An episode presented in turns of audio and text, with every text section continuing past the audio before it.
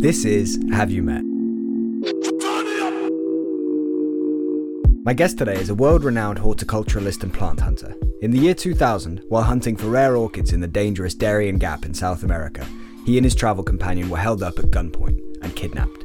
They were held captive for the next nine months. They didn't know who had kidnapped them, why they did it, or if there was any chance of their survival.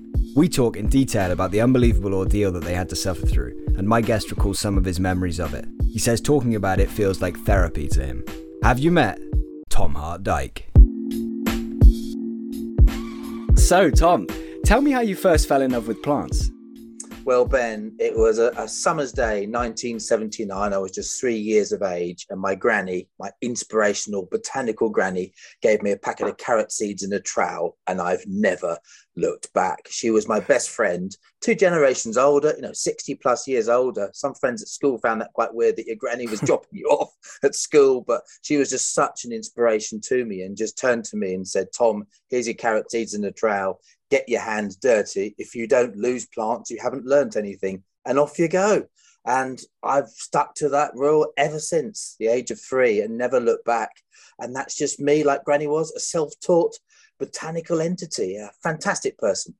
Wow. So carrots, that was where it all began. Carrots. I know carrots. Yeah, they're not like rare orchids from Costa Rica or Colombia, but you've got to start somewhere. There, exactly. You've got to start somewhere. Exactly. So how did they go? The first, the first batch. Did they? Did you grow them? Did you? Did they all die or how, disaster? Total and utter disaster. Not one grew, and I had to go and get the carrots from the supermarket in the summer because nothing happened. Total disaster. But it was that inspiration. And Granny, she she died over ten years ago now. She was nearly ninety six before she died, and in everything she did, she was inspiring. Whether it was botanical painting, great old painter is fantastic. Whether it was in the garden, the more storms and hail and snow, the better. The more she was out there, yeah. that just toughness and enthusiasm. And for riding bike, she stopped riding her mountain bike at 95.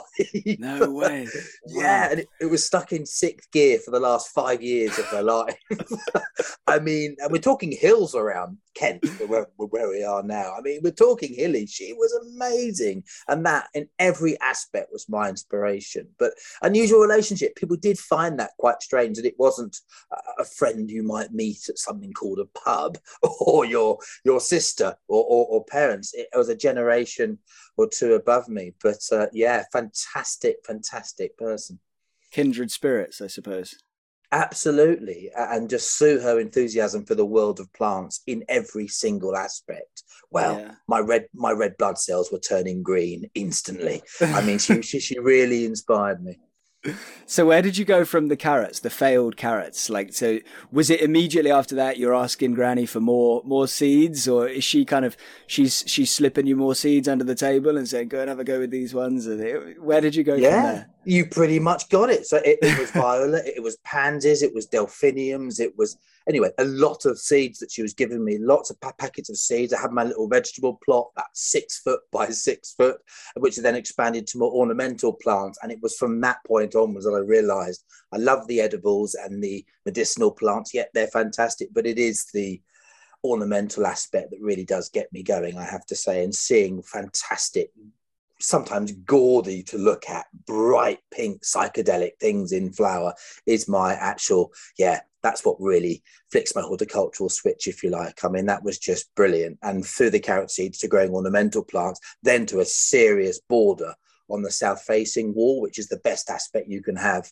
in the southern, in the northern hemisphere anyway. In the southern hemisphere, it's the north facing wall. That's the sunniest, and that's where you can grow a whole wide range of, of different plants. And it, it led from there. And I think the next step for me with Granny was doing these small trips, whether it was to a local nature reserve in Kent or southeast England somewhere, or whether it was going to a garden centre, a specialist nursery, whatever it was, just seeing the world of plants in the UK, we've got in Europe generally, but in the UK in particular, such a wonderful access to the most amazing, diverse selection of native but also exotic plants for sale, whether it's garden centres, nurseries, superstores, whatever it is. And the world, quite literally, is your oyster. So that platform was building and building and building until then, finally, for me, the trips abroad started to, to develop as a teenager. But that real inspiration through Granny and at the age of 10 and 11 to have a nine foot long, 10 foot high, and eight foot wide lean to glass house. Oh,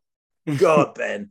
I mean, that was me. It was me. It was a sweet shop. That was my sweet shop. I have a few friends, but not that many. They can't put up with all this. and it's just, you just immerse yourself, kept in frost free conditions with a two kilowatt Parwin fan heater, about four or five degrees above freezing. You can grow whatever you want. And it was seeing these plants in the greenhouse from all over the world that led me to think, hmm, itchy feet time. What's it like to see these rare orchids, uh, Cape primroses, actually in the wild of wherever it may be? And that's what really started to make me think at the age of 17, 18, food granny, uh, the gardening outside, and the greenhouse, that next big step of going abroad to see plants in the wild. Wow and we'll get to that in just a second. I mean, I, I have to confess that I also was a big lover as a child. I was going to the garden center and like uh, the smells and and all the colors and it was a lot of fun. That was a lot of fun. Um, when you were kind of, uh, you know, that 10, 11 age, you said you had that amazing greenhouse or glass house. And I'm just interested to know kind of what the like your friends and stuff kind of how was that at school? And, and like because obviously kids can be kids can be mean and things like that. And obviously you, you, kind of if you don't follow a very strict route of like you know being a tough kid and playing whatever sport and then things might not be so easy. And I'm just interested to know yeah what were the other kids thoughts on your obsession and love for plants? Like did they give you kind of a hard time about that? Or yeah what was that you would think so, especially with, with flowers, you know, and plants. I was into flowers and plants since he was three. You'd think you'd be picked on. The opposite. They thought I was a complete freak show. It's like the flower man. There's obviously a problem, which is completely accurate, and we're not going near him. I was never bu- bullied once, and there wasn't actually the chance to be bullied because during any type of break time, during a day at school, whatever school was. I was in the ground searching for orchids and other plants anyway, so they couldn't find me. I was always out of bounds searching for orchids, but I was in more trouble than any other pupil at school or student at college. Um, for not attending lessons was an issue, yeah, but also for always going out of bounds. I was in more trouble than anyone else for doing, and they were doing all sorts of other things that you do at school. For me, it was just going out of bounds in the grounds. I got always stood by by the alarm buzzer there that sounded the brakes next to the headmaster's office, standing there and staring at the wall for most of the day. Actually, always in trouble. But it was that passion, and um, yeah, you, you, you can't. It's in you. It's there, and it always will be. And Granny's yeah. fault entirely. The whole thing is Granny's fault. I guess when it's so ingrained, nobody can really make fun of you for it because even if they try, like, well, they, you know, kids, they're going to say, "Oh, you love flowers, don't you?" And you're going to be like, "Yes, I do, absolutely." I yeah, did, yeah, absolutely. And they, they did try. I mean, bless them. I say bless them. That sounds a bit strange, but they, they really tried to sort of egg me on, and oh, he's a gay lord and ah, that's a great, you know, and all this sort of stuff. And I was like, fine, I'm going out to look, look at flowers. I was sort of beyond. I wasn't even t- paying any attention, and they couldn't get the rise out of me. So therefore. Yeah well, move on to somebody else who will fall for it or react or something. And that I have to say that stood me in very good stead over the years. That sort of I don't care and yeah. just be yourself, be who you are, and and don't react to things that, that might egg you on. That saved my life in later years. Mm, yes, I'm looking forward attitude. to getting to that. yeah, but no, at the end of the day, it's gone. I think friends away from school, I've met other ways I don't know, sports class or play. I love playing badminton. Love mm. badminton. Fantastic racket sport. And even then, they, they, do stick with me and they do. But especially recently, it's been such a passion with developing what we do, we're doing here now uh, and it, it's just ingrained in you. So you tunnel vision out completely. I mean, you're in the greenhouse for so much of the time. And if they haven't got that shared passion or enthusiasm, even if they have for another subject, but say if it isn't plants, friends do just have to just turn up and find me because they know I'm not going to be on this phone. Mobiles and Tom I hope not compatible. I'm always losing it or batteries off or well, batteries failed or something. But Planting it's just it. that thing. Yeah, yeah, exactly it might take root. that's it.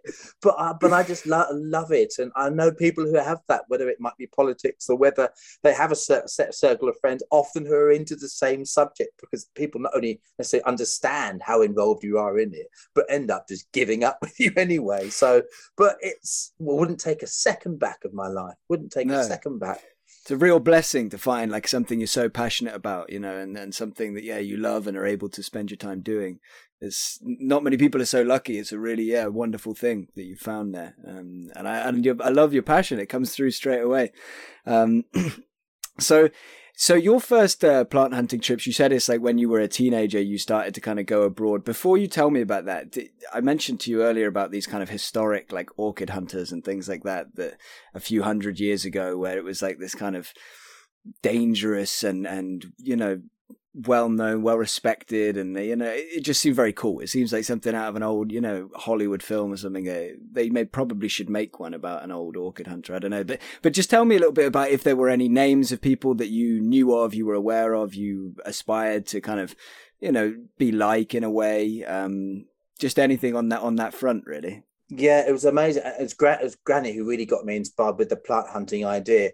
going into early teenage years, she sort of started to introduce it to me because it's quite a complex subject, what people did, did and are still are doing, bringing back plants to our shores and all over the world for whether it's ornamental reasons because the flower looks pretty or the leaves, etc., or whether it's for, for more often now ethnobotanical things, so cures for various cancers and cures for various other ailments, uh, etc. So plant hunting still continues to this day, but as you rightly say, it was back in the day that it was its heyday. So from the 1770s onwards was a huge point in plant hunting circles, and that was the well the dawn of a place called Kew Gardens in West mm. London, the most famous botanical institute on the planet, was founded with the royal family at the time. Then entirely on plant hunters. Kew Gardens would not exist without plant hunters. That's what it was founded on when they paid the first professional plant hunter to go abroad, a Scotsman from Aberdeen, actually, called Francis Masson, to mm. go to South Africa in the 1770s. He brought back something called the bird of paradise, Strelitzia, which is quite well, well known as a, still to this day as a popular house plant and Zantedeschia or white arum lily, lovely glistening white, curved, supple flowers, gorgeous thing, still as popular today as it was 250 odd years ago. So Granny used to tell me these stories. But to answer your question fully, there was one person who really stood out, the most prolific plant hunter to date and will ever have been to the seven expeditions he made to southwestern China, a chap called George Forrest. And it was something about him, his character, stubborn, wouldn't give up, passionate, determined, and absolutely in hell bent on finding rare species of plant, orchids, um, whether it was a rare orchid, whether it was a rare primula, a type of primrose, a shrub, a tree, whatever it might be, for those seven trips that he made to southwest China got caught in a bamboo trap. It was like a man trap, bamboo going straight through a pierced bamboo, right through the bottom of his foot. Shot at. Um, was quite short actually. So two times he was shot, they went straight through the bullets through his hat instead of his head because he was quite a short chap running around in the undergrowth from warring factions in southwestern China. I mean, as a 13 year old, what this was the Indiana Jones equivalent to me and better. I mean, yeah. this was fantastic. So there was no doubt that gave me that thing of, well, I don't see myself as a plant hunter compared to the, yeah, the good old days, if you like, of the the real when it really took off back in the 1770s. I've brought back a few things over the years, but there was that link to proving that modern day plant hunting still continues to this day, which it does, albeit in a smaller way. And that just egged me on. I love plants, as you can tell, but that plant hunting background of you are going in the footsteps of people from 1770 to places that no human being has been to, and you are now back in the day, 1998, but I could be now, here we are, beginning of March 2022, there are still places no humans mm. have been to on this earth where plants are still being discovered. So yes, that linked in it nicely, and you throw gra- Granny into that as well. That that mix, and you just had the itchiest feet known to man. Yeah, I oh. bet. I bet. I mean, yeah. I mean, I like I said, I was reading a little bit about those those guys. I, I came across I think Francis Masson and and the uh, the stories they they must have had and like the experiences are just unbelievable. You know, doing kind of these backpacking, if you want to say backpacking, you know, in like areas completely, like you say, un, untouched. Um, but 200 years ago, 300 years ago, when it was just a different world, And like, I guess some of them didn't they discover like thousands of new species and things like that. They certainly would, did yeah. Never happen anymore, would it? Right? Or, or at least I can't imagine somebody discovering that many because they've all, not all of them, but most, a lot of them have been discovered, right? yeah, you're absolutely right. I mean, everything they were virtually seeing was new. I mean, everything they walked into. I mean, he went to the Cape into South Africa, one of his main trips to see the white arum lily, as I said, the bird, bird of paradise. But he introduced just hundreds and hundreds of plants. Whatever he saw was sort of new. I think he was trying to, Francis Man Masson, I'm talking about, the first professional plant hunter employed by Kew, i.e., paid to go abroad with that specific mission of bringing back ornamental plants back to the, the British shores. And what was so interesting to me is he must have had to try and say, oh, I can't have that one because perhaps the flowers aren't as nice, perhaps to grow in people's gardens. Have that one. Everything he saw was new to him, Ben. So, I mean, he may have heard some stories about uh, some of the plants in that area. But he was the first professional plant hunter to go abroad. So in that region, the first ever plant hunter from abroad. It was no one had been there. And I, he must have just been spoilt for choice. Uh, that, mm. As you say, and 250 years ago, the transport, a lot of plant hunters died before they even got to their destination. So many. I mean, the, the ships they were going on, it took months to get anywhere, as now you get on a flight and it takes an hour and a half to get to wherever. I mean, we're so spoilt nowadays, I have to say. Our world really is your oyster, and you yeah. can really get to so many wonderful places so much easier. But as I say, some of them never actually survived the trip, let alone getting back, and let mm. alone when you're actually there. A lot of the natives in particular weren't particularly pleased to see you or were very suspicious of what, you know, try to explain what I can imagine. I, I've had that over the years, explaining what you're doing you're not mm. trying to, you're not a spy, you're not a this and that. You are just looking for plants. And it's a hard one to convince people. so plant hunters were just shocked because they didn't believe them. Yeah, and and they came across cannibals and all sorts of things, didn't they? And there was all sorts of competition between plant hunters as well, right? Where where some people would be instructed to like try and urinate on on another plant hunter's plants to kill them before they got like it's a wild. Uh, it's like the Wild West, basically. There's this it, was crazy business. Oh, yeah. the urine, the urination, or the burning them um, just dispose of them and them down a river so they wouldn't and they'd strip a forest. If it was quite a rare orchids in particular people were getting especially the victorian era about the 1860s that kind of thing people were getting fanatical about the latest orchid that was being introduced. These lovely blousy looking fantastically gaudy flowers from say central america actually in particular. And if a plant hunter realized and knew so many were going out there, being paid a fortune to do this. And the orchids that were being sold, the equivalent today of millions of pounds to various growers and various aristocratic landowners in the UK. It was a huge business. And if this particular orchid, there's quite a few examples of this and stories I've been hearing, was quite rare to or endemic perhaps to just a small area. So, i.e., grows there and nowhere else in the world, perhaps a mountain top, a valley, a ravine, say in Costa Rica, in Guatemala. As you rightly say, the plant hunter that was there first would take the orchid, a few spares just in case, get the locals, his guides, etc., to strip the trees and burn the lot. Mm. So you'd often make a plant completely extinct uh, before they'd even even named it or introduced it, just because wow. they were so competitive. They didn't want their competitor to have the edge or get it, get on the ship, get get the orchid, get on the ship first, and get back to the UK and try and undercut them. Yeah, it was it was. I, there was a couple of stories of people actually being killed. I mean, plant hunters killing a plant hunter, um, especially in Central America, because the orchids there are absolutely sensational, and that's where they were being sent off by these very rich nurseries in the UK to, to collect. So it's a real, and all this growing up with all these stories, it, you really felt like you were, yeah, doing something, embarking on something very, very special and yeah. a slight element of danger.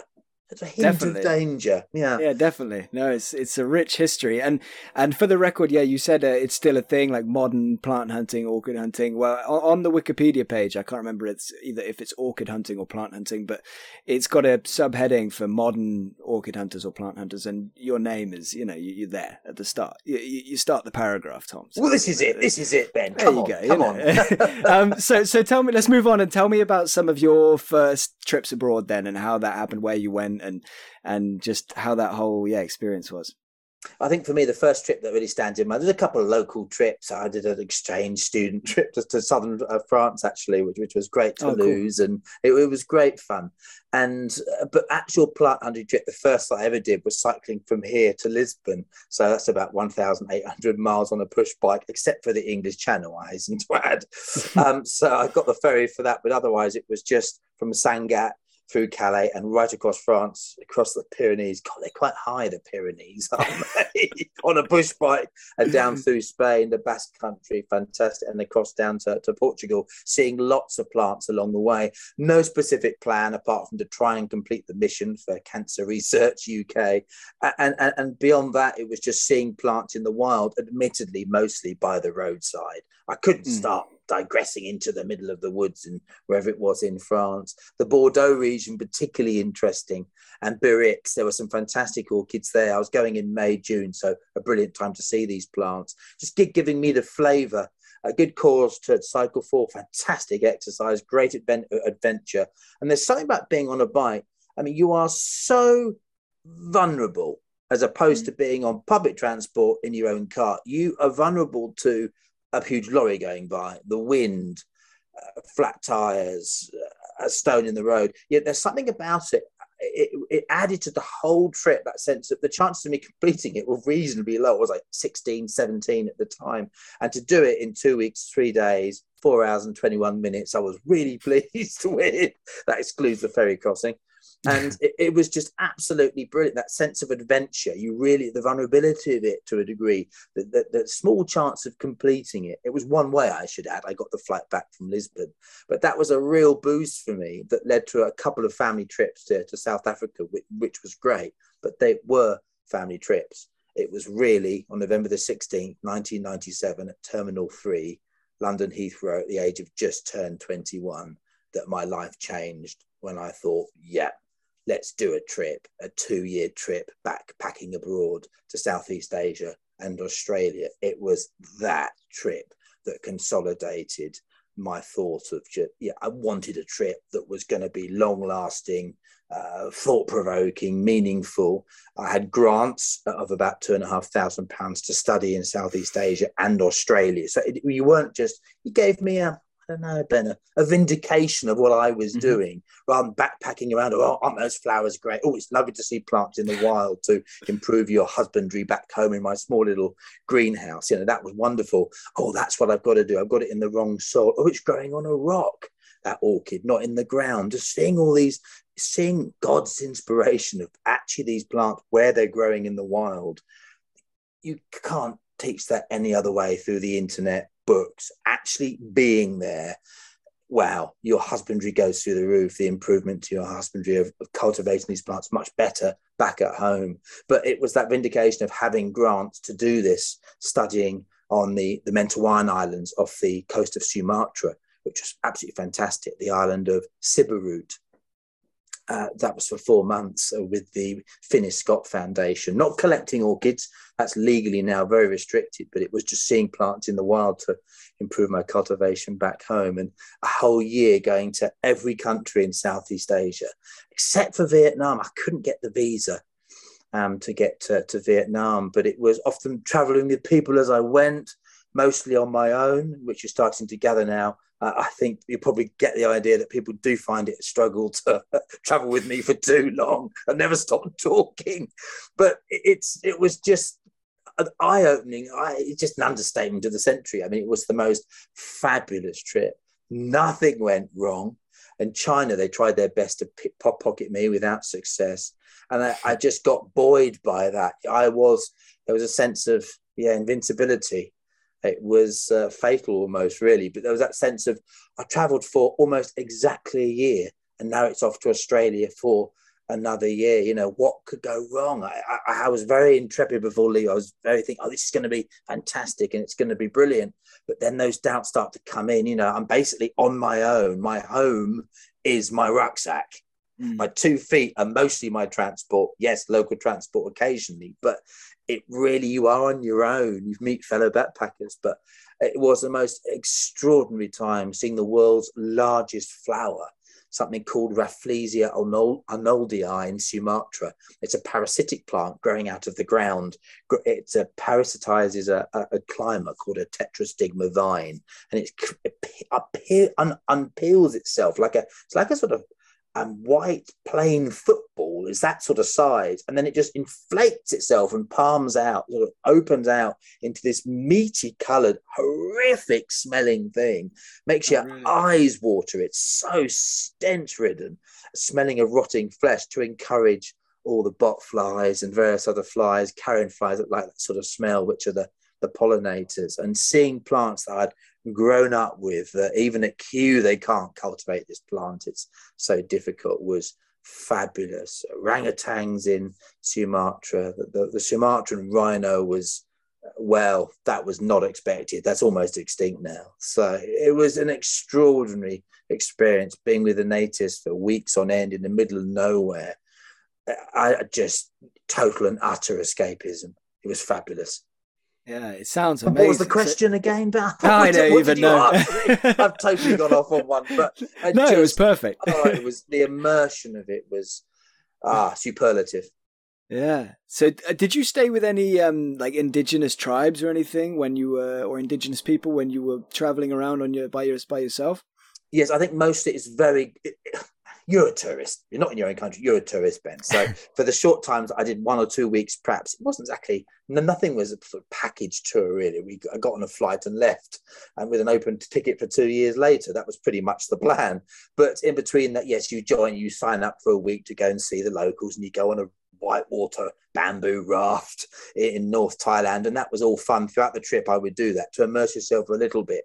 But to me, it was being with the local population in Siberut, the Mentawai Islands, for that, what, quarter of a year to just over.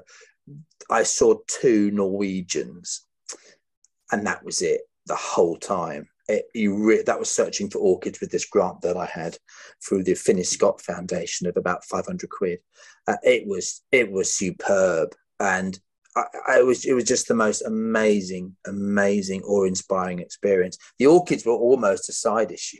Why I was there, the flowers. I can't believe I'm actually saying this, but just to see how people live and appreciate their culture and immerse yourself. You can't do it for a week on a whitewater rafting on a bamboo raft or whatever in Thailand. Actually, doing it for that period of time. It's only three months. I mean, obviously, a year or two, you'd be absolutely like a native. I mean, yeah. I mean, but it was still so immersive and such a pleasure. They were such lovely people, and a guy called Corny, he was my he was my guide, and he stuck with me the whole time. Yeah, he was paid, but I mean, I gave him the money for helping, but not much. And he was such a if he was in this country, he'd be your best friend. You know, it's an extraordinary chap, and showed me that the shamanism angles of it. I didn't get involved in a lot of the. show. I just was as, as, as a I don't know, on the edge when they were doing all this in their umas, which are their longhouses.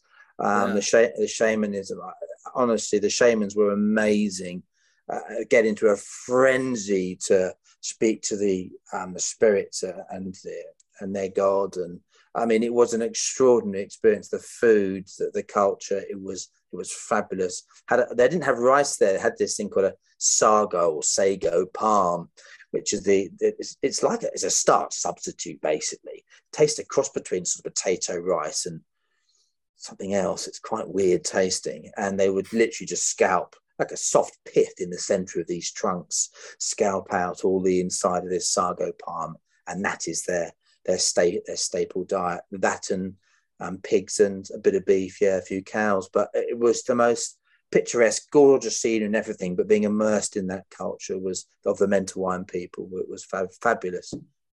Wow. Yeah, that does sound amazing. When when the shamans and stuff were doing doing their thing and, and everything was getting spiritual, did you did you feel anything? Like did did you kind of sense that it, you know what I'm trying to say? Like was was there anything I don't know. I, I can't seem to put my words on how to ask this question, but yeah, did you sense any kind of spiritual things going on around you there, or or just obviously you respected what they were doing, but did you feel anything or nothing? Yeah, absolutely. They did feel quite, quite a lot. They were various concoctions that they were drinking to to, to, uh, to get into that world. And obviously, I wasn't a local. I wasn't in that zone. I wasn't in that moment.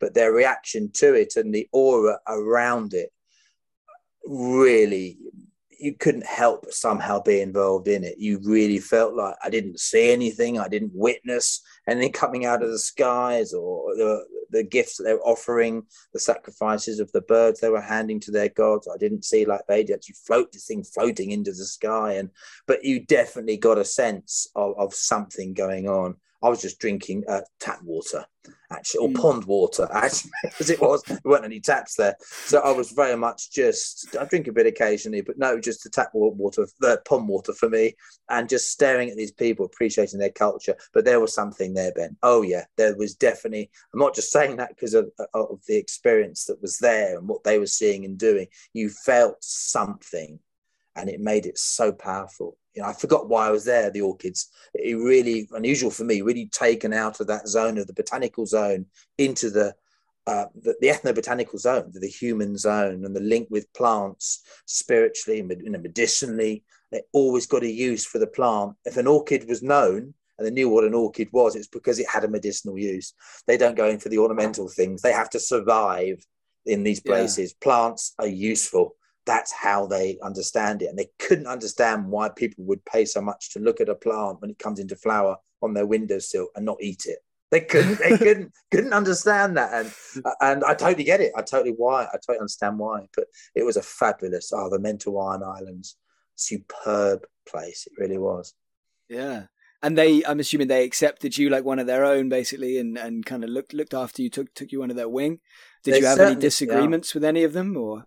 No, I think the disagreements tended to be with do we have to walk again, Tom, back into the rainforest and look for this orchid?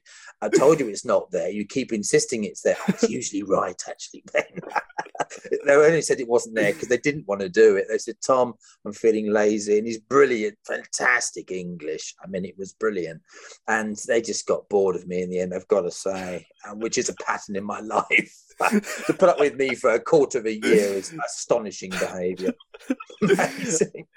Before we move on, I mean, it sounds amazing. Before we move on, I'd be remiss if I didn't just ask you briefly because you mentioned some amazing animals there as well, like the orangutan and, and the Sumatran rhino.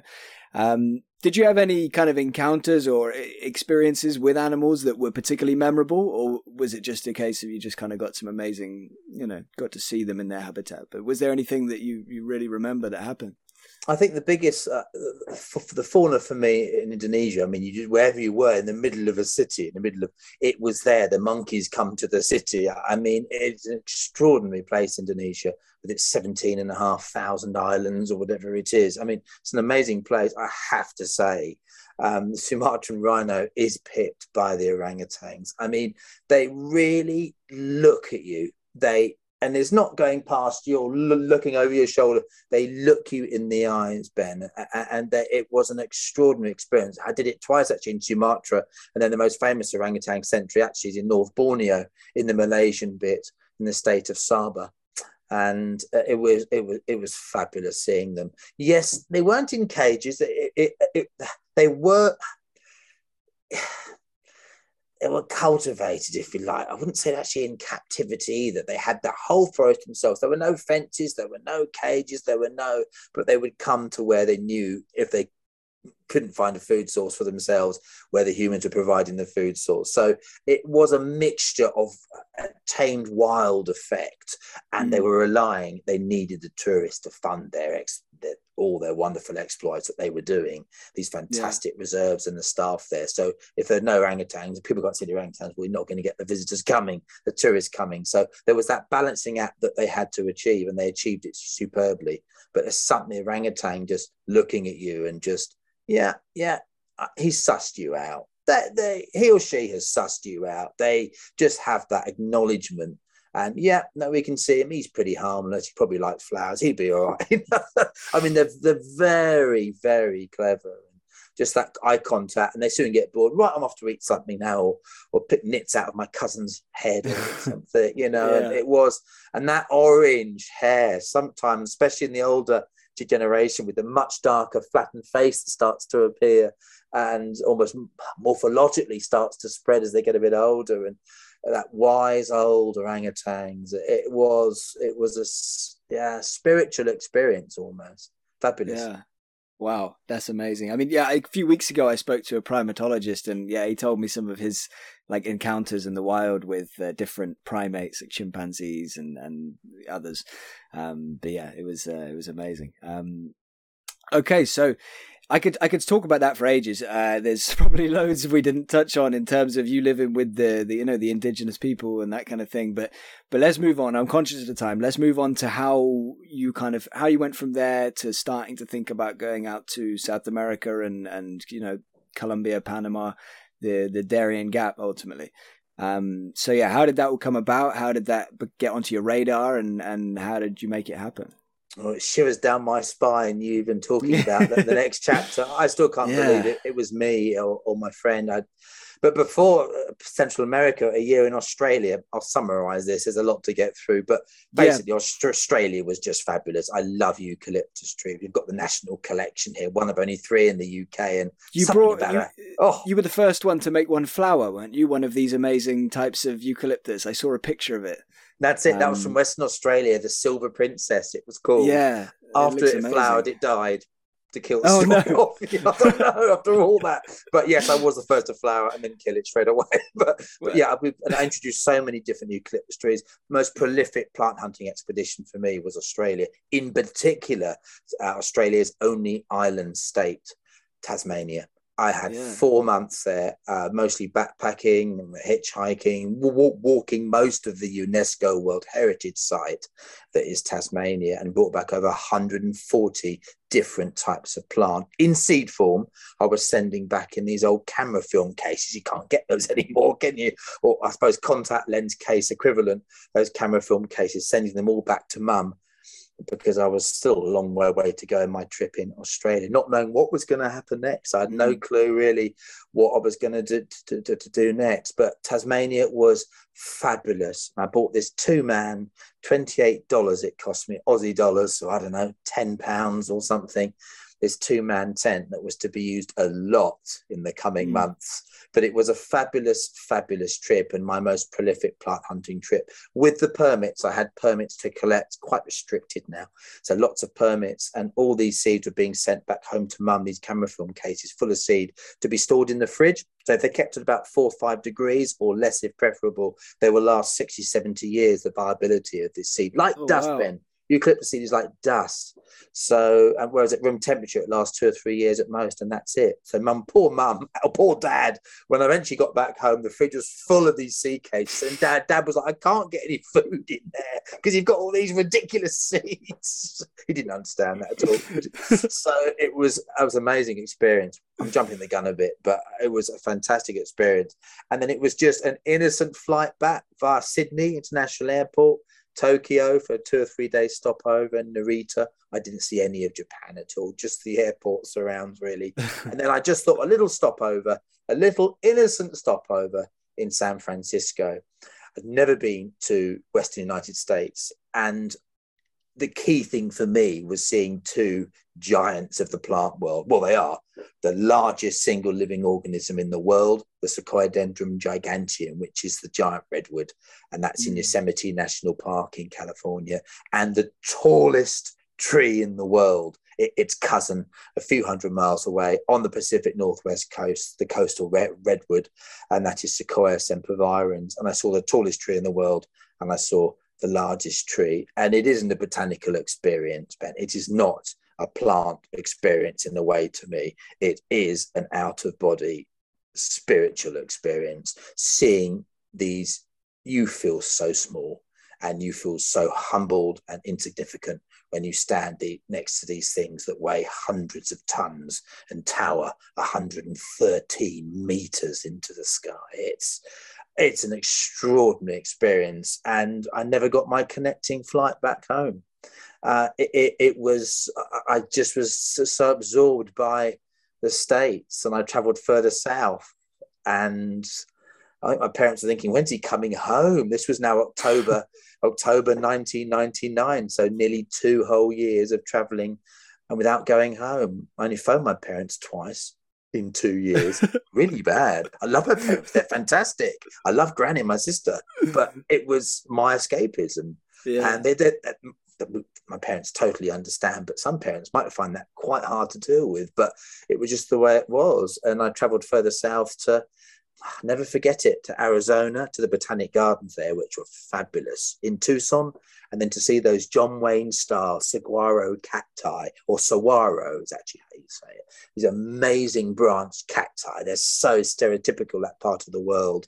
Seeing forests of them was just sensational. And then to cross the border, and never forget it, into Mexico to go to the Copper Canyon 10 times the size of the Grand Canyon, but not quite as spectacular to look at. So it's not often talked about. And that's wow. where I met this chap, November 1999, called Paul Winder, who completely mm. and utterly changed my life in November 1999. He was a backpacker like me, more into his mountains than plants, but we bonded instantly, fatefully, you might say. and he introduced me. He made me familiar with. I'd heard about this region called El Darien, the Darien Gap, yeah, on the Panamanian Colombian border. It straddles the border, the only break in the Pan American Highway for 17 and a half thousand miles from Alaska, pretty much, to the bottom of Tierra del Fuego, Chile, Argentina, a continuous strip of asphalt, except for this gap. What is it, about 100 plus kilometers where it's yeah. just tropical rainforest. And I, I, I looked it up on the internet and all I saw was orchids. And I just thought, what would it be like to name a new species of orchid after my granny? Uh, I just it just made sense. Paul seems amazing. He's my lucky charm. He's well traveled. He told me he'd hitchhike across the Sahara on his own. He's going to be brilliant. What could go wrong? And we agreed to meet up with each other in Central America proper, so Panama City, beginning of March of the year 2000, to start this, what was only a two and a half week walk, according hmm. to our 1990, 1995 edition of the Lonely Planet Guidebook. It's not a two and a half week walk. and it's not a walk in the park either. not exactly. not. No. no. I mean, so I first heard about the Darien Gap. I think I told you this through Karl Bushby, who is somebody I interviewed a few or spoke to a few weeks ago, who's been walking around the world since 1998. He walked through the Darien Gap and had some pretty hair-raising moments himself, but avoided any any actual big issue, I suppose, or any. He made it out anyway as planned. Um, but yeah, he he briefly mentioned you in passing. He mentioned these two mad. He got it a little bit wrong. He mentioned these two mad botanists. Obviously, one botanist and and one not a botanist, but two probably two mad people in a way, right? It's not it's not a negative, but and uh, he's totally and, accurate. He's being polite, actually. and and anyway, yeah. So he told me about how you went in and you got you got kidnapped, taken taken captive and all this kind of thing and and I was immediately in that conversation while I was recording I was like oh I have to I have to try and find one of these or both of these people at some point and and yeah so I've got you uh, just had to pay Karl some some homage there and I have got a few questions from Karl actually that I'll kind of I'll get to at some point um he's given sure, me a few sure. questions um but yeah so carry take carry on where you were then um Absolutely. As, as you, absolutely. you just had your Lonely Planet guide. You, you just read your guide. Had you been speaking to people as well? Did you kind of pl- did, did you plan it much in advance? Were you getting advice from other people? Um, that's one of Karl's questions, actually, funnily enough. But so, yes, we, we were, Ben. The ignorance, um, me and Paul would say, the, the, the idiots that we were looking back, and to this day, for even attempting it. But what was I, 22, 23, Paul a couple of years older? You, you are invincible. And, and, the trips me and Paul had had up until that time, nothing had gone wrong. We both shared that with great enthusiasm. However, Paul is definitely slightly more, which isn't too hard actually, more sensible than me. In fact, he's way more.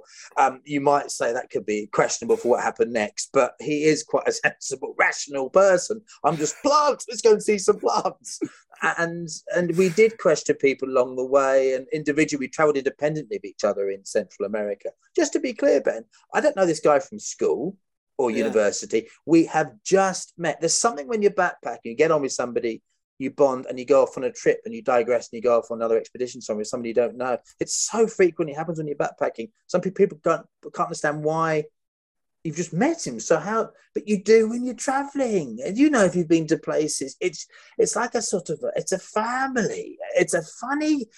You just trust people a lot more perhaps than perhaps you normally would, or whoever it is you meet. And that was that instant bond, and we just felt that invincible. It was it was so ridiculous looking back. But yes, we did question, ask a few people. We got to foreign office statements which were quite clear. Don't do it.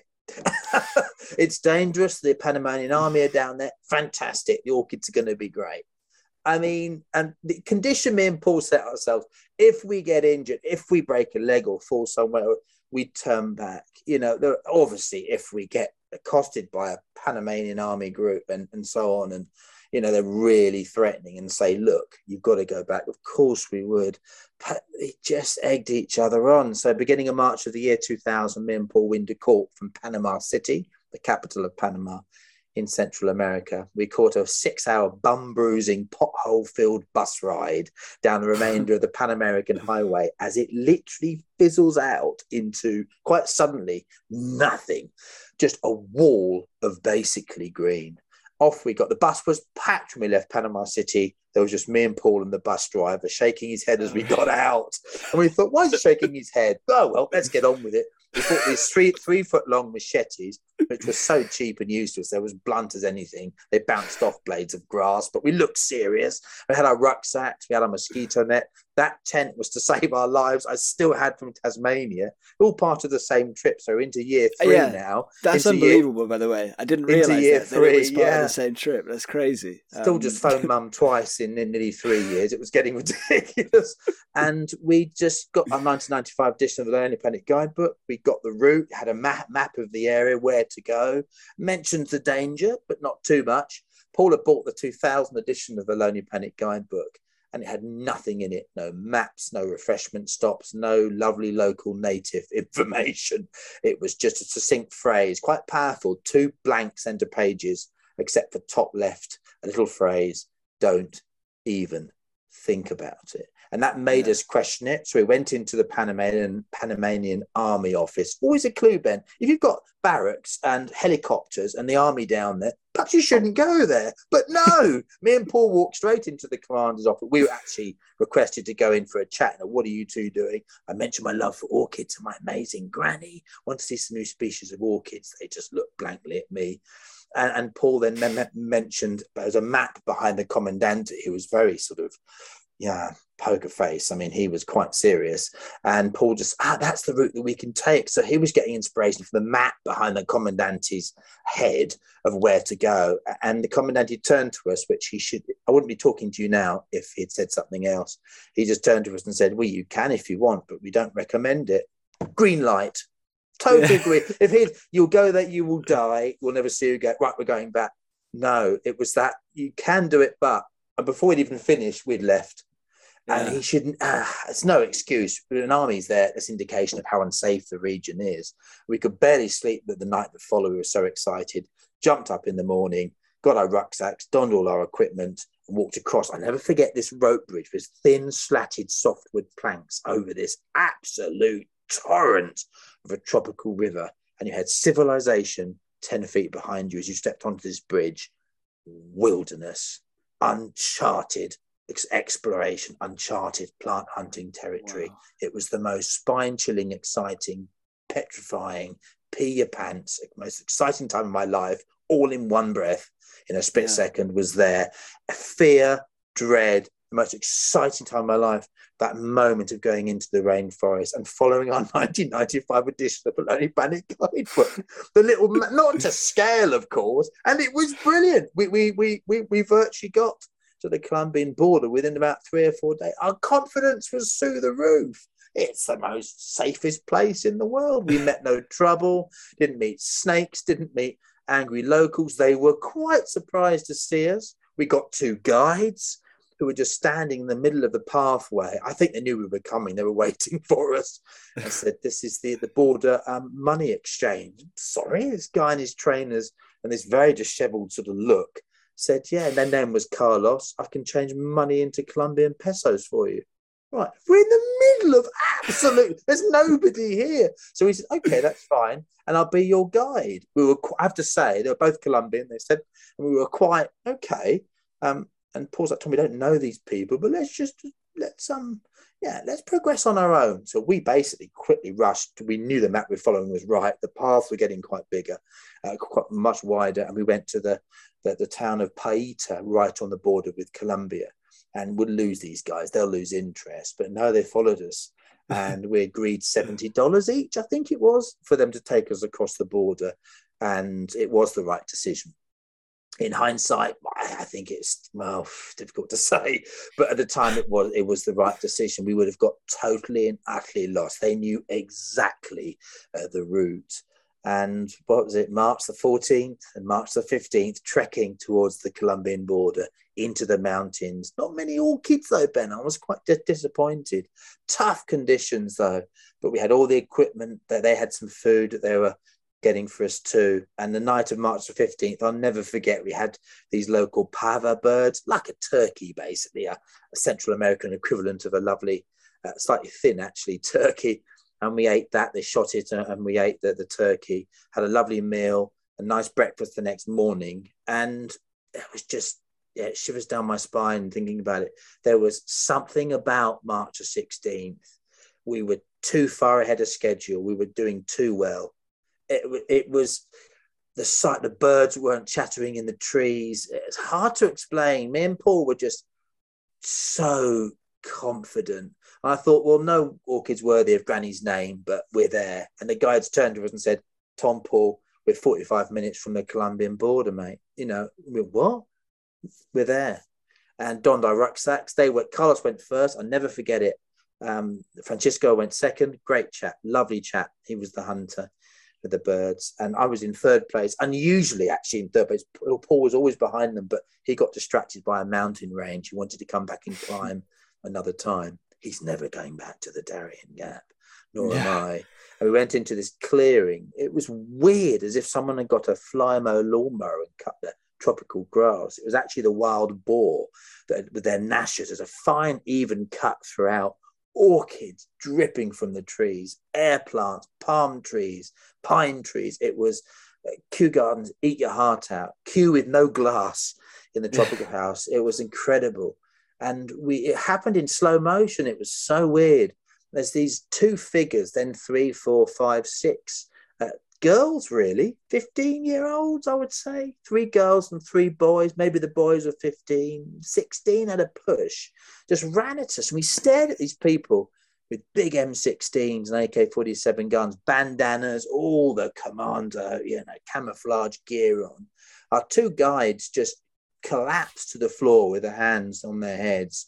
Uh, me and Paul just looked, it was almost as it just wasn't happening. And then a thing called a kneecap, your knee, when it freezes and thaws so quickly what it sees in front of you, you uncontrollably fall to the forest floor. Paul had fallen before I had. He went sheet. I mean, he just went white, white and a, you know, snow he was frozen with fear. And suddenly you've got a big gun stuck to your head, hands behind your backs. Uh, I mean, just split seconds. And they were absolutely, these guys were petrified to see us. They, uh, we, we just walked.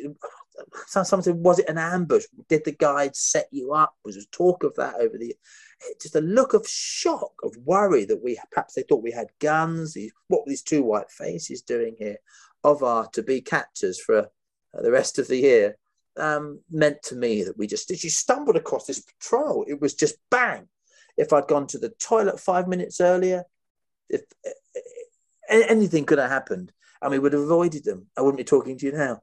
It was mm. just and bang, and they took our rucksacks off forcibly. It was sort of me trying to help them. I had a little front uh, front rucksack and a big rucksack on the back, Paul the same. Then they tied us up. The only time they ever tied us up with what looked like garden string behind our backs. Still this cool M16, AK 47, Kalashnikovs, whatever, all the other things they had stuck to our and, and the guides' heads. The guides then were dragged off into the woods. I don't think they were executed. Um, we're not sure if they were murdered. Still not quite sure. They've never been seen since. And, and me and Paul dragged off into the woods for the next 10 months in captivity. So kidnapped March the 16th for the rest of the year in captivity. Wow. I mean, you know, where do we even begin to like unpack that? I mean, so so March 16th. So what date did you say it was when you started into the when you got off the bus, let's say? Um, yeah, March 6th, 7th. 6th, 7th? That's right. So, so, so, so about nine, ten days of walking and and it's been mostly blissful, mostly not so productive in terms of flowers, but a lovely, enjoyable, tiring, I'm guessing, and sweaty and everything like that as well, but but an enjoyable experience. Comfortable, Ben. I mean, there weren't the challenges particularly. We never got lost. You know, it was an extraordinary, and of course that just buoyed us. And we yeah. always said, if the army were behind us now, if we had an injury, Paul said, if I break a leg, we go back. Or, but we didn't sprain a muscle that was to change. Yeah, but, yeah. but, until that point, you know, and we were there. We were there. We were almost 45 minutes, and I would have been back home. And so you went then from having that mentality of, you know, just looking around and, and everything's good and you're enjoying where you are and you're just walking, thinking about plants. Um, and then within the space of five minutes later, yeah, you've got this, like you say, cold metal pressed to your head, massive gun, bunch of other guns around. Probably they're talking in a language that you don't understand much of, I assume. Um, yeah, that's right. I, am guessing you're picking up maybe one word here and there or something like that. Um, what was going through your mind at that point? You know, were you managing to keep it together? Because that's kind of one of those moments where that would separate humans, right? Some people, everybody react different. Some people would probably try and fight and get shot. Some people would be crying and screaming. Some people would be just, yeah, inconsolable wailing. Some people would probably try and talk their way out of it. Some people would go deathly quiet. I imagine everybody would deal with it differently, but what was going through your mind and like how did you approach that situation other than just to do what you were told?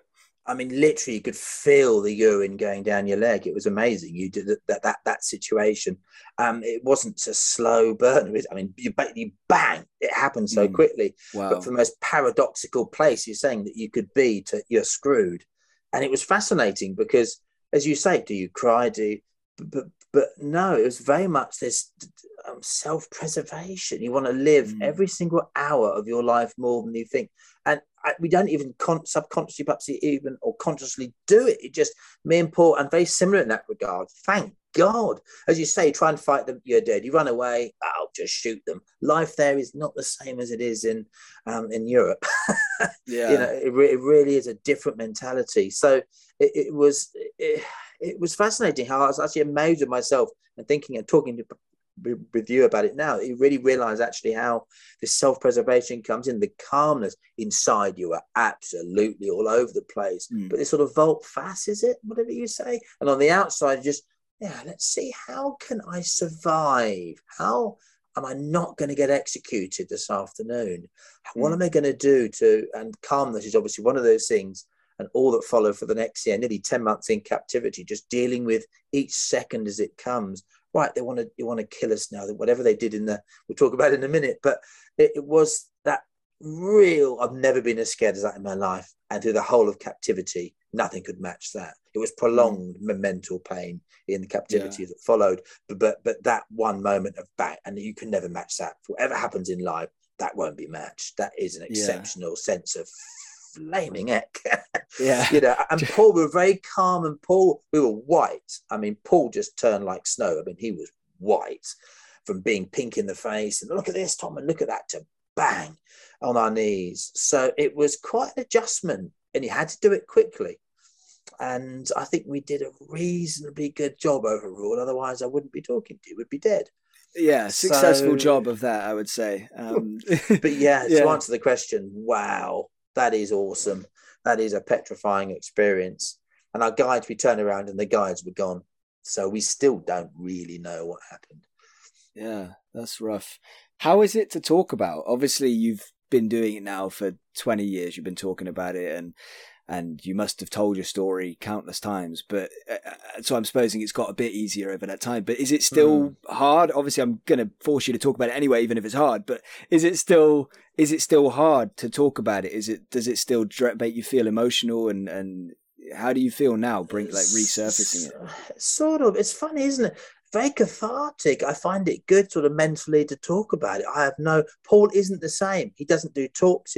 I get quite a talk, few talks to the local WI, the Women's Institute here, and and and garden societies or whatever it is, and talks around that garden we're doing here now. So, and it is sort of quite therapeutic. Oh, I go as deep as you like. I don't sort of mind. I think it's it makes me realize how lucky I am, how stupid we were, mm. but how lucky yeah. I am to have got out of that situation and to live each day. I mean, that expression is yeah, to live each second of each day. We're yeah. so lucky here in this country. A lot of us don't realize actually, wow, you know, we are very lucky to live in the UK. So it's yeah, and I enjoy it, and it's very cathartic and very, as I say, very therapeutic. I think that's yeah. perhaps a way of dealing with it. Perhaps it's how I sort of deal with it in life. I tend, tend to be a bit like that with things. This is quite extreme. This, uh, you know, my time as a hostage, but it tends to be a similar sort of, yeah, vein of thought. That's very much share, sharing it and. Yeah, yeah no, that makes sense. Yeah. Definitely. Um, so tell me then, obviously, we're not going to be able to talk through every hour of every day in detail that you were there because we'd be here for nine, ten months. But tell me th- those kind of even the first few minutes, like so you, you've gone from on your knees and your brain is kind of overcoming the, the panic and the shock and you're processing uh, you know you're processing you're trying to deal with it trying to understand trying to figure out but what happened then? So how long were you on your knees? If you remember obviously you didn't have a big clock with a, a timing exactly but how long did it feel like? How did they then pick you up drag you off? How long were you walking with them? What were kind of the next steps? And yeah yeah, and then a similar pattern then followed. So the first bit's good, good, good to mention, to say the least. So it felt like an age when we were on our knees. I mean, my I didn't even get pins and needles. I was on my knees for a split seconds, I think, pretty much a minute, maybe, maybe at the most in total. But it felt like days. Mm. Every second was literally like an hour.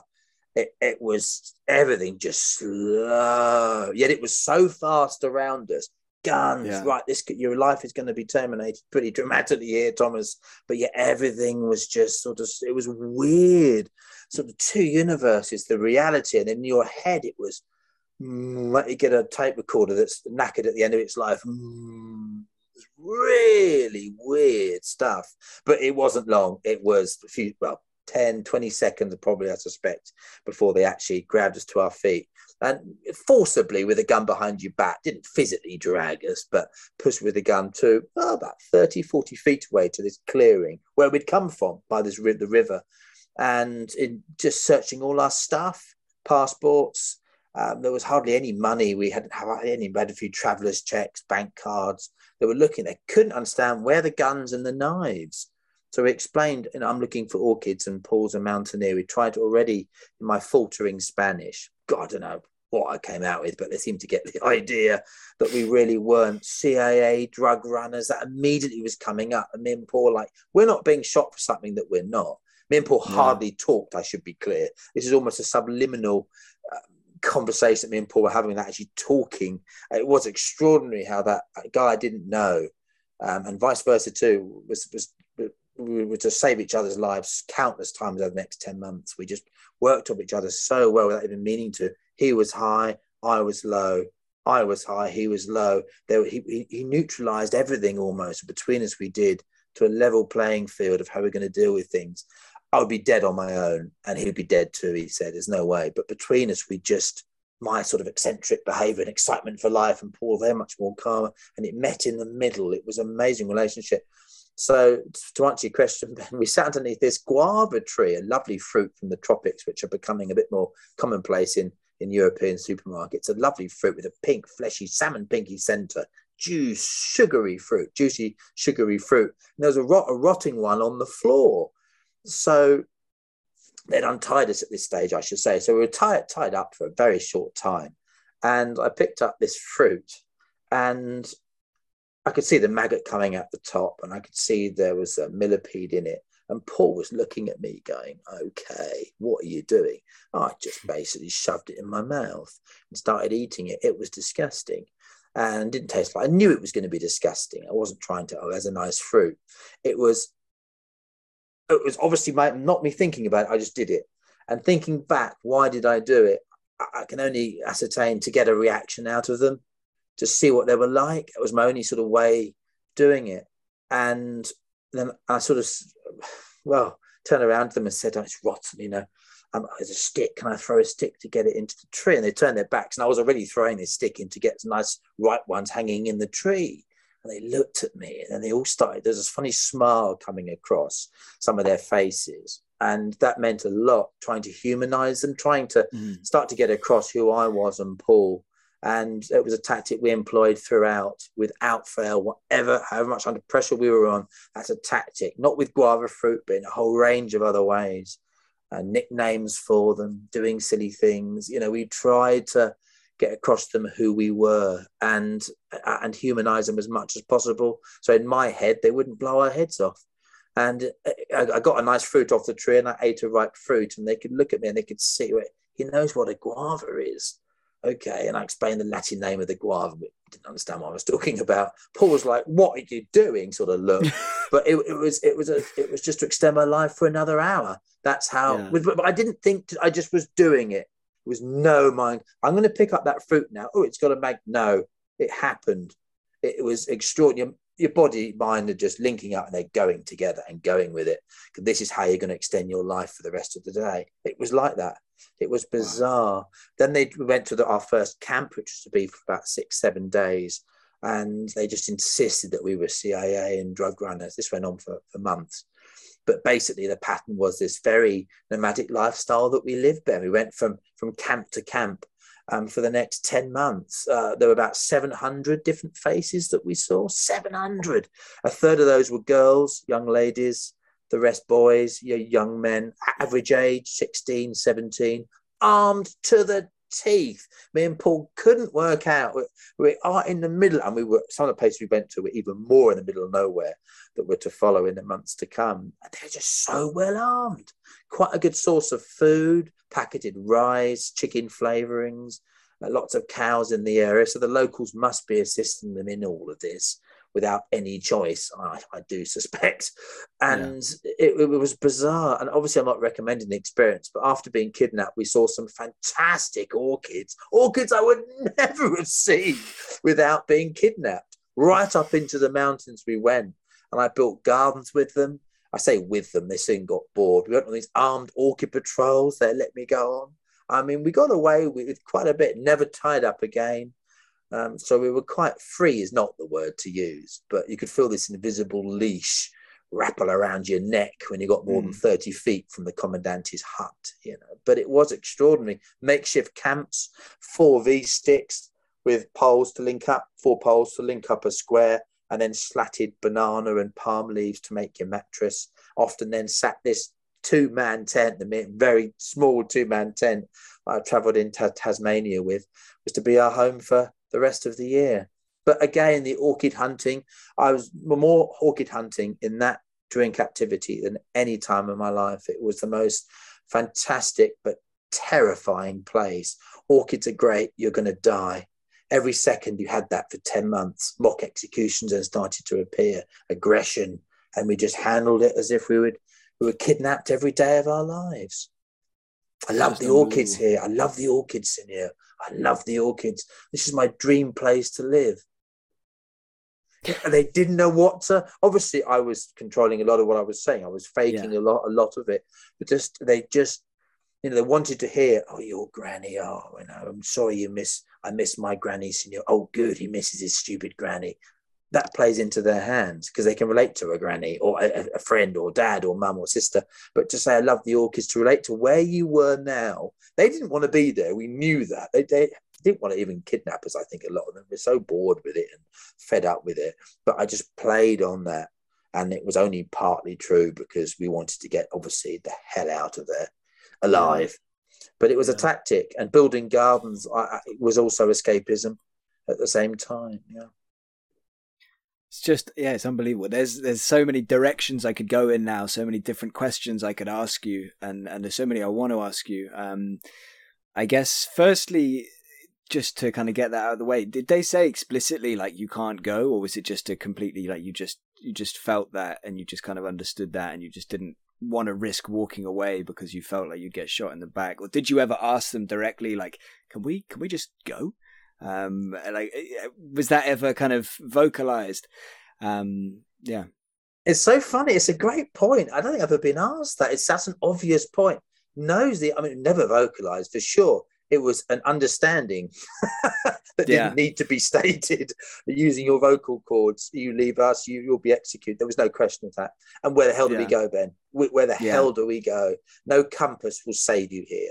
You either know the local native paths or you are stuff. Mm. You will die in Yeah. the jungle. They knew that. They knew that we didn't know the area. Well, we're tourists. So there was no there was no actual sort of vocalization of that. It was interesting. Yeah, I hadn't thought, thought of it like that. Yeah, actually, um, it's wonderful. But you know, it's been a couple of weeks. I must get home, sort of thing.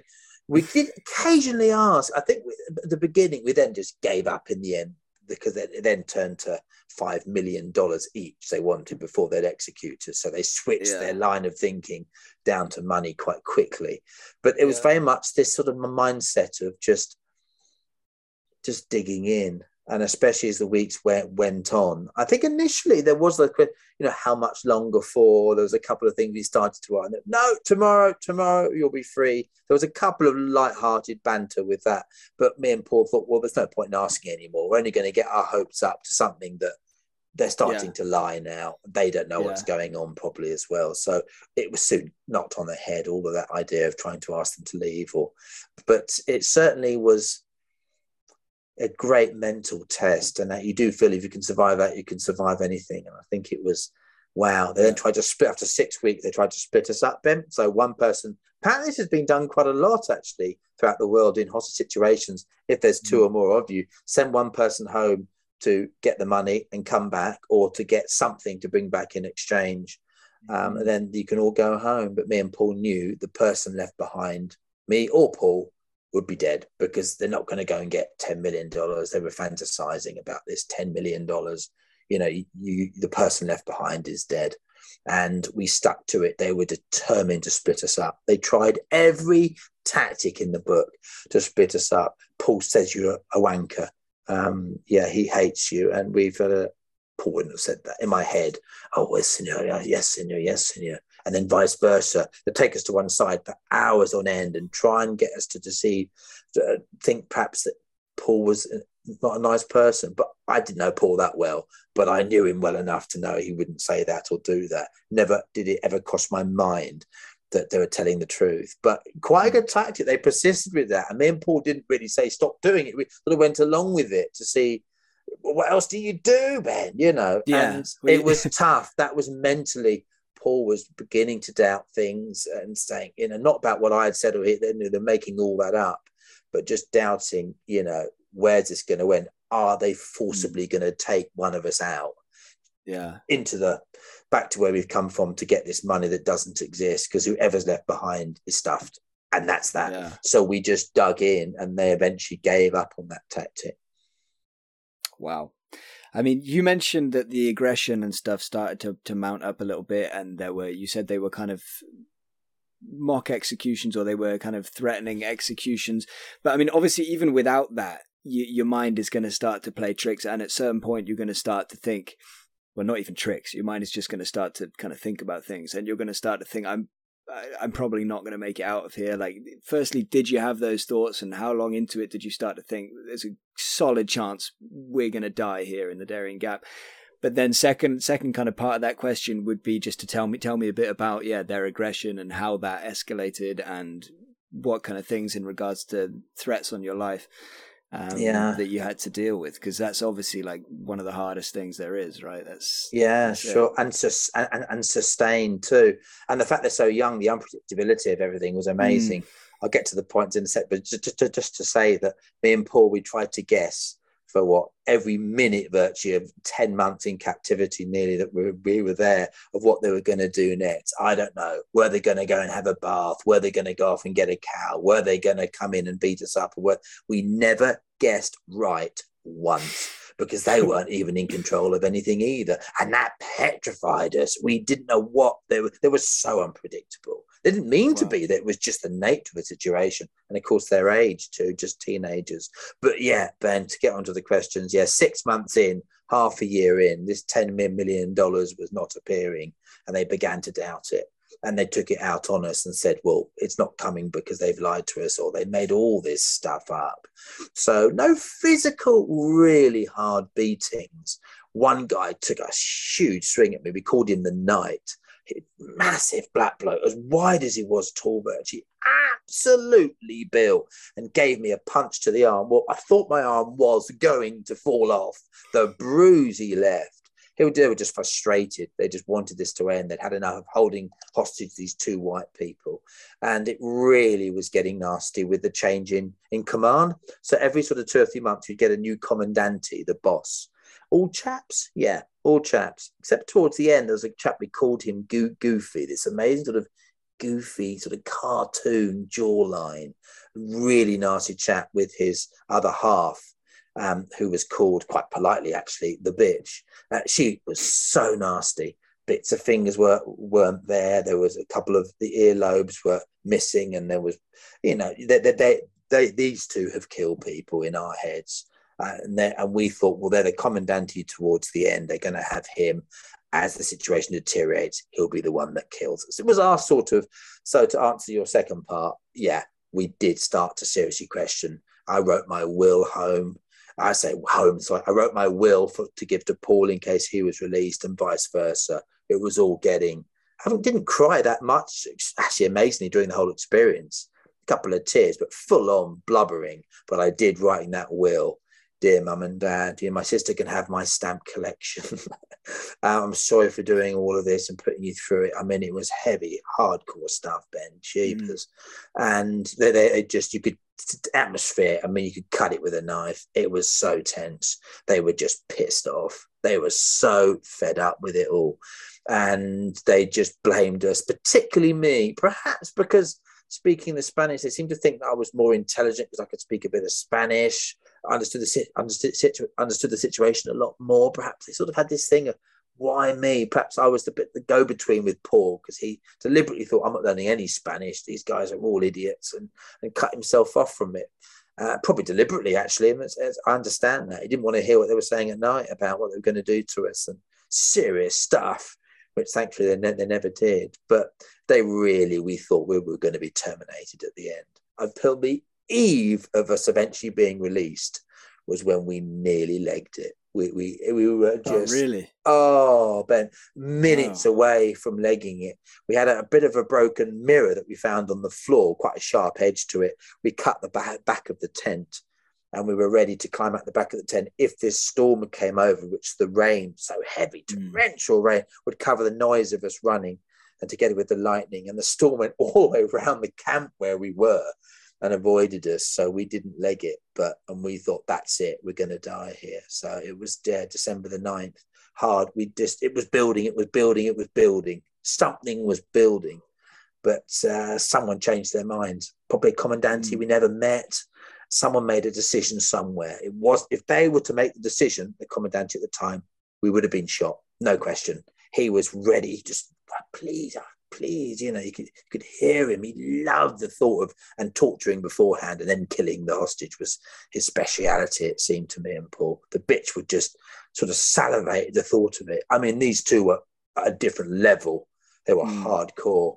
And someone told them that, that I saw it with me and Paul. This guy walked off on December the 10th in the morning, walked up into the hills and came back down he left a really jubilant person. He thought, yeah, we're going to kill them. And he came back all annoyed, he told the commandante Goofy something, and he got so frustrated around this campfire he had.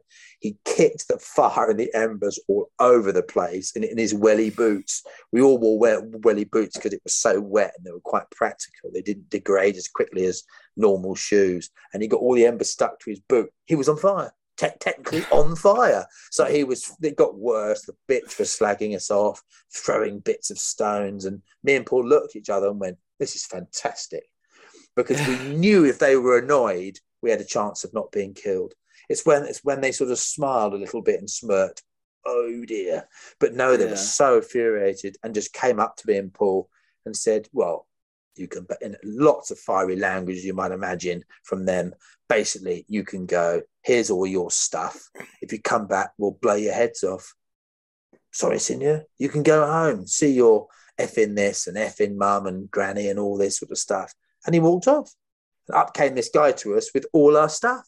So we had our passports given back, our cameras, health passport, driver's license. Uh, Lloyds TSB card from the high street in Sevenoaks was given back to us, and Paul's three and a half thousand dollars worth of travelers' checks were given back to him. I mean, at this stage, we were like, I, I was like, no, this is a trick. And Paul, for the first time, he was generally the more negative person with right. he was usually always right. It was Tom, the positive person. I was usually wrong about what they were going to do next. But he turned to me and went, Tom, they would have shot us now, mate. What's the point in giving all our stuff back? And I was like, right. And this guy came up to us who had been with us from day one. Pretty gormless bloke, really, about 18 years. We called him Perty. He had these amazing pert nipples and he, he turned to us and went, Yeah, you two pricks. Um, I'll show you the piece. He said, Sorry?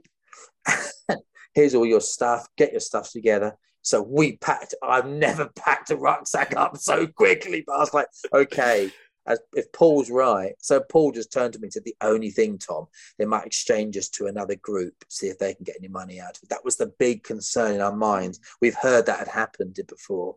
And down the path we went, and he said, um, There you go. Oh, that's great, Perty. So we didn't call him Perty, Senor. We turned back. That's great. That's wonderful. Can you just tell us where to go? What the hell? He'd gone. And in the jungle, it's amazing. Five feet in front of you, you can't see the per- per- person ahead of you. I mean, it's just so dense. And he, oh, so he walked out and got to this crossroads, and we turned left into this grassland area with a lovely view. We were in Colombia, and we were going, we were continuing the path. 100 yards back, we crossed the border into South America, and it was just 100 or so yards back. We recognized the place where we were kidnapped 10 months earlier. We That's where, and Paul went, that's it we are on the right road. And we entered into this clearing and um, got kidnapped again. It was an absolute nightmare. These people no. ran, at, yeah, running at us. It was Will Smith. We named him Will Smith. He was just like the Hollywood actor, but four foot shorter. And he was all right, Will. He was, but he was so nervous. On the floor, on the floor. So on the floor we went. All the guns came out, and these blokes appeared out of the grass. And we recognised them all. Oh, it's you two. What are you doing? Um, um, the guy up the road said we could go. Oh, that's wonderful. Um, do you want some food? Um, we better be going now. No, Tom, um, do you want some food? Senor, it's very kind. Um, I think we're going. And out came this revolver. Tom, um, would you like to stay for some? Love to. Whatever you're cooking, thank you. So, and we stayed and had turkey. They gave us cheese, tangerines, tangerine, and soft drinks and stuff. They were guarding a radio tower, it looked like and they said, You know where you're going? We'll give you a guide.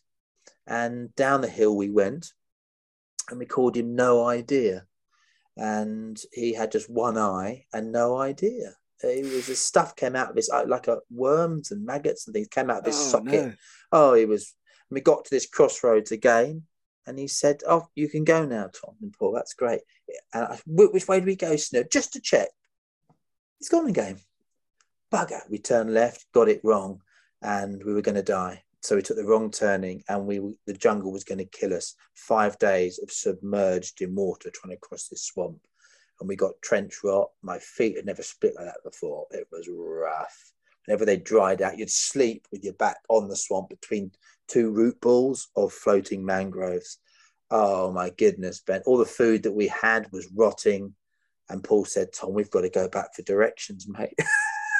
so back up the hill we went to our captors. This was never going to be a simple ending. You did, then. you did have to go back for direction because I yeah. heard that via Karl, like in like a Chinese yeah. whisper sense, and yeah. I was like, no, that I was like, that can't be right. I was so back no, up the hill be... we went. Yeah, wow. so I was like, Paul, we're gonna. I, I, apart from being kidnapped, the beginning, that was the actual ambush. That was my scariest moment. I was like, Paul, like, Tom, I've said to you before, mate, we, we're screwed if we don't, and they're not going to shoot us now. But they would have done it. So but we followed these. We had a machete, but we'd stolen off them. Amazing. Paul was a fantastic thief, exceptional thief. And all the food we had was stolen from them over the months in case we had to escape. And he'd slashed, we'd slash between us the sides of trees as markers, and we followed the markers mm. up to, to the camp and the radio mast. And you could see these people coming out, not the same lot of people, people we didn't recognize this time. And they looked, but people that did recognize us were just out came the guns, and we're on our hands and knees, guns behind our heads, and we were like, "This is all over again." And the, the one guy came up and went, "It's like it's Tom and Paul, it's Thomas and Pablo." What the hell are you doing, Senor? I'm so sorry, we got lost. Did you bring the? If you bring the army back, we'll kill army. No, no, no, we haven't brought any army back. We're lost. And they said, You turn right, you tits, not left. so, uh, do you want to stay for food? It's Christmas. Wonderful. We're going. and we legged it down the hill, turned right. And within four or five hours of that, we were in this part, old deserted park ranger's house with two park rangers on a oh, CB radio to the embassy in the Colombian capital and it was extraordinary. And we were airlifted out by a speedboat, bulletproof cars, and a private jet 24 hours later. Happy Christmas. Honestly, it was unbelievable. I'm back here for Christmas Eve. Wow. It that is, I mean, nuts. that is unbelievable. That is wild. That's it was totally. And what really did it for me was the ambassador's wife, who just stared at us in the, the in the Colombian capital Bogota, the ambassador's wife. Uh, she was just amazing. She just stared at us, and she didn't find the joke funny, which made it even more brilliant. Behind her back, she says, "I've got a memento of Colombia for you." Uh, this is ambassador's wife, just remind you, Ben. And she had a box each of Ferrero Rocher she produced, and me and Paul were like, she's spoiling us. And she didn't find it funny. She just said, Well, Ambassador, what I give you Ferrero Rocher. And we didn't know what to say, and we took them off her and we demolished them in seconds and got on a British Airways flight back home to the UK to my memorial service. My memorial service was coming up. Um, Paul mm. had had his, so they was they were they buried him in their own way. So they had to undo his own memorial service. Oh, it was the nuts. And over three years of travelling, and would I take back a second of that? No. Absolutely not. I was not thinking that at the time during yeah. captivity, but now, absolutely not. It's changed my life. Yeah.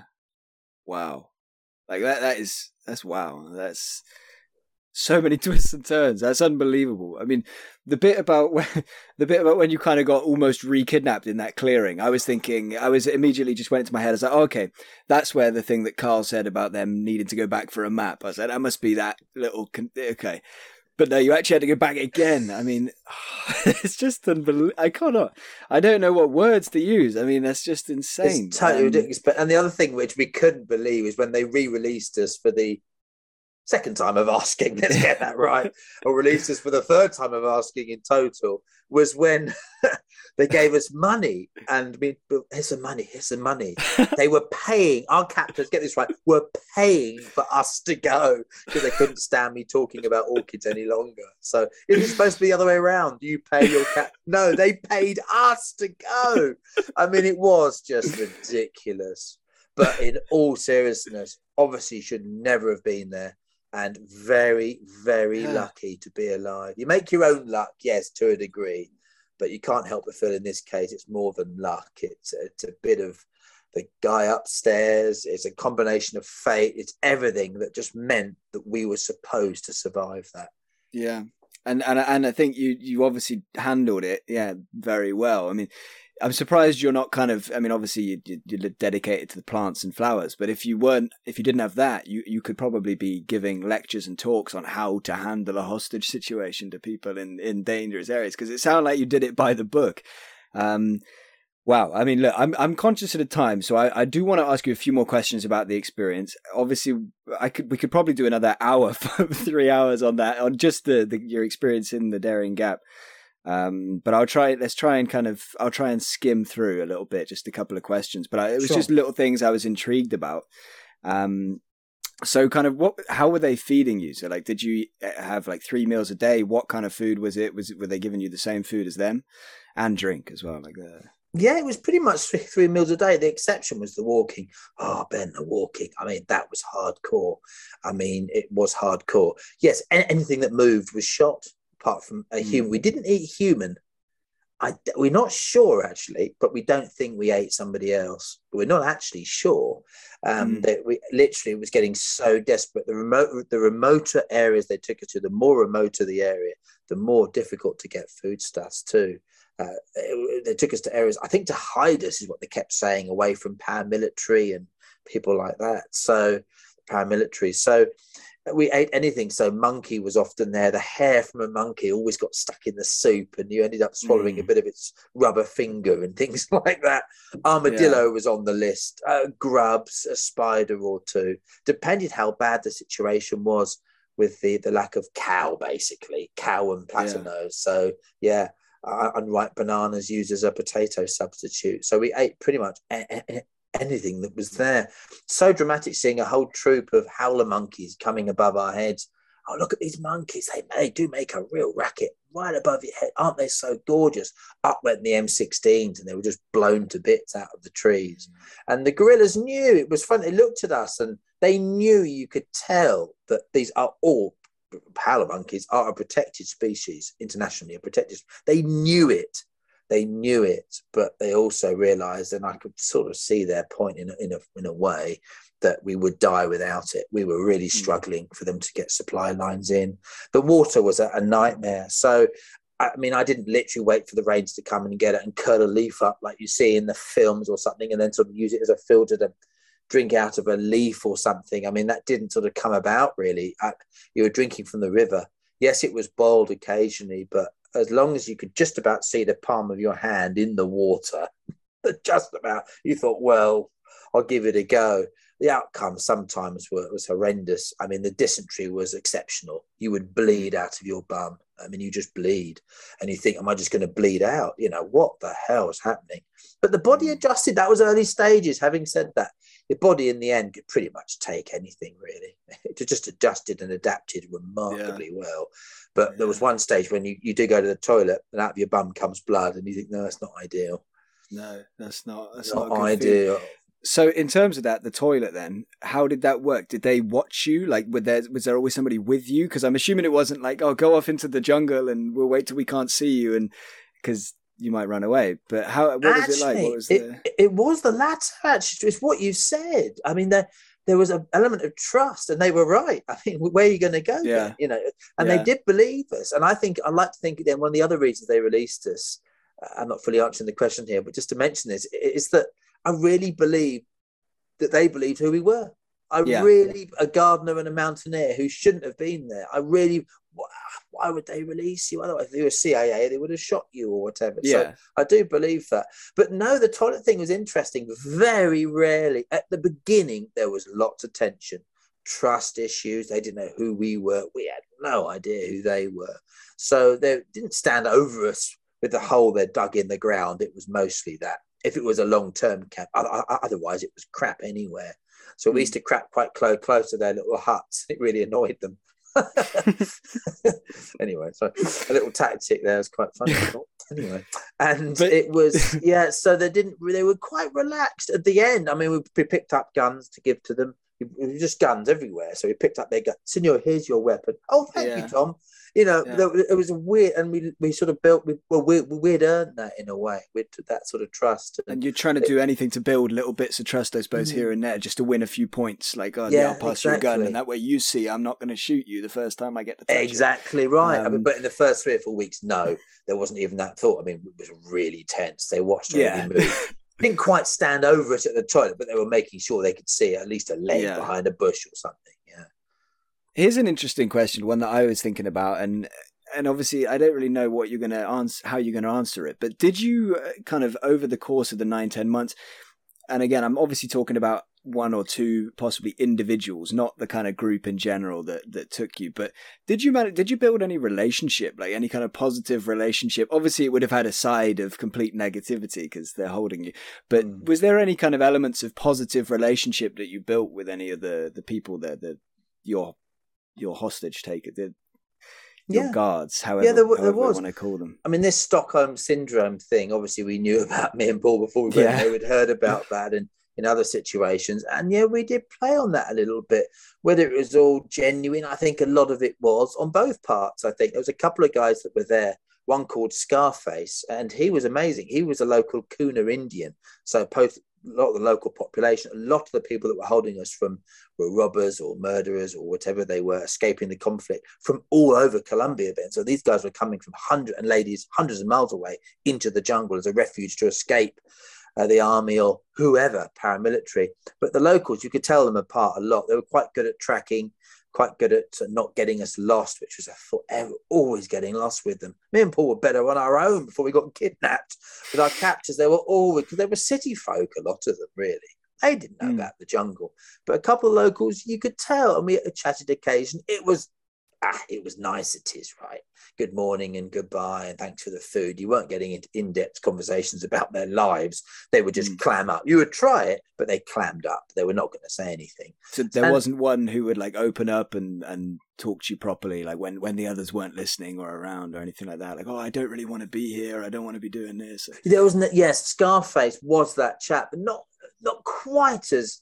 Um, not to that extent. As visible as that, yeah, to that extent. But he's certainly, you could tell he didn't want to be there. He shouldn't be there. He doesn't kidnap foreigners. That's not his. And he did say, I miss my family and and an indication that I think both of them had been killed. So he was then drawn into this sort of conflict and and so on. But it, amazing character. We called him Scarface. It was top, yeah, top right to bottom left. It almost cut his head into two. This wound I mean, I daren't ask him. It looked like a machete wound of some sort, but he seemed to be to me to be. You know, if you met him away from the situation in Panama, you'd get on well with him. You know, mm. he, he, was a bit of that. But then the commandante would, would, would appear, or the personality of the commandante, Ben, a better way of putting it, um, would be completely different to the new person coming in. So, say he was quite nice, Will Will Smith, for example. In came Goofy, nasty. That aura was fed down to the personalities of every one of the foot soldiers almost instantaneously. The guy didn't say, Don't trust the tourists, they're all idiots and they're going to, the CIA. He didn't even have to say that. His aura dictated without him having to say anything, issuing orders or whatever, how they were feeling. And then that Scarface would become a killer again. And it was a, me and Paul like, whoa, all that mental energy to try and get people on board, to humanize them and so in the end, last three months, we gave up. It was a waste of time.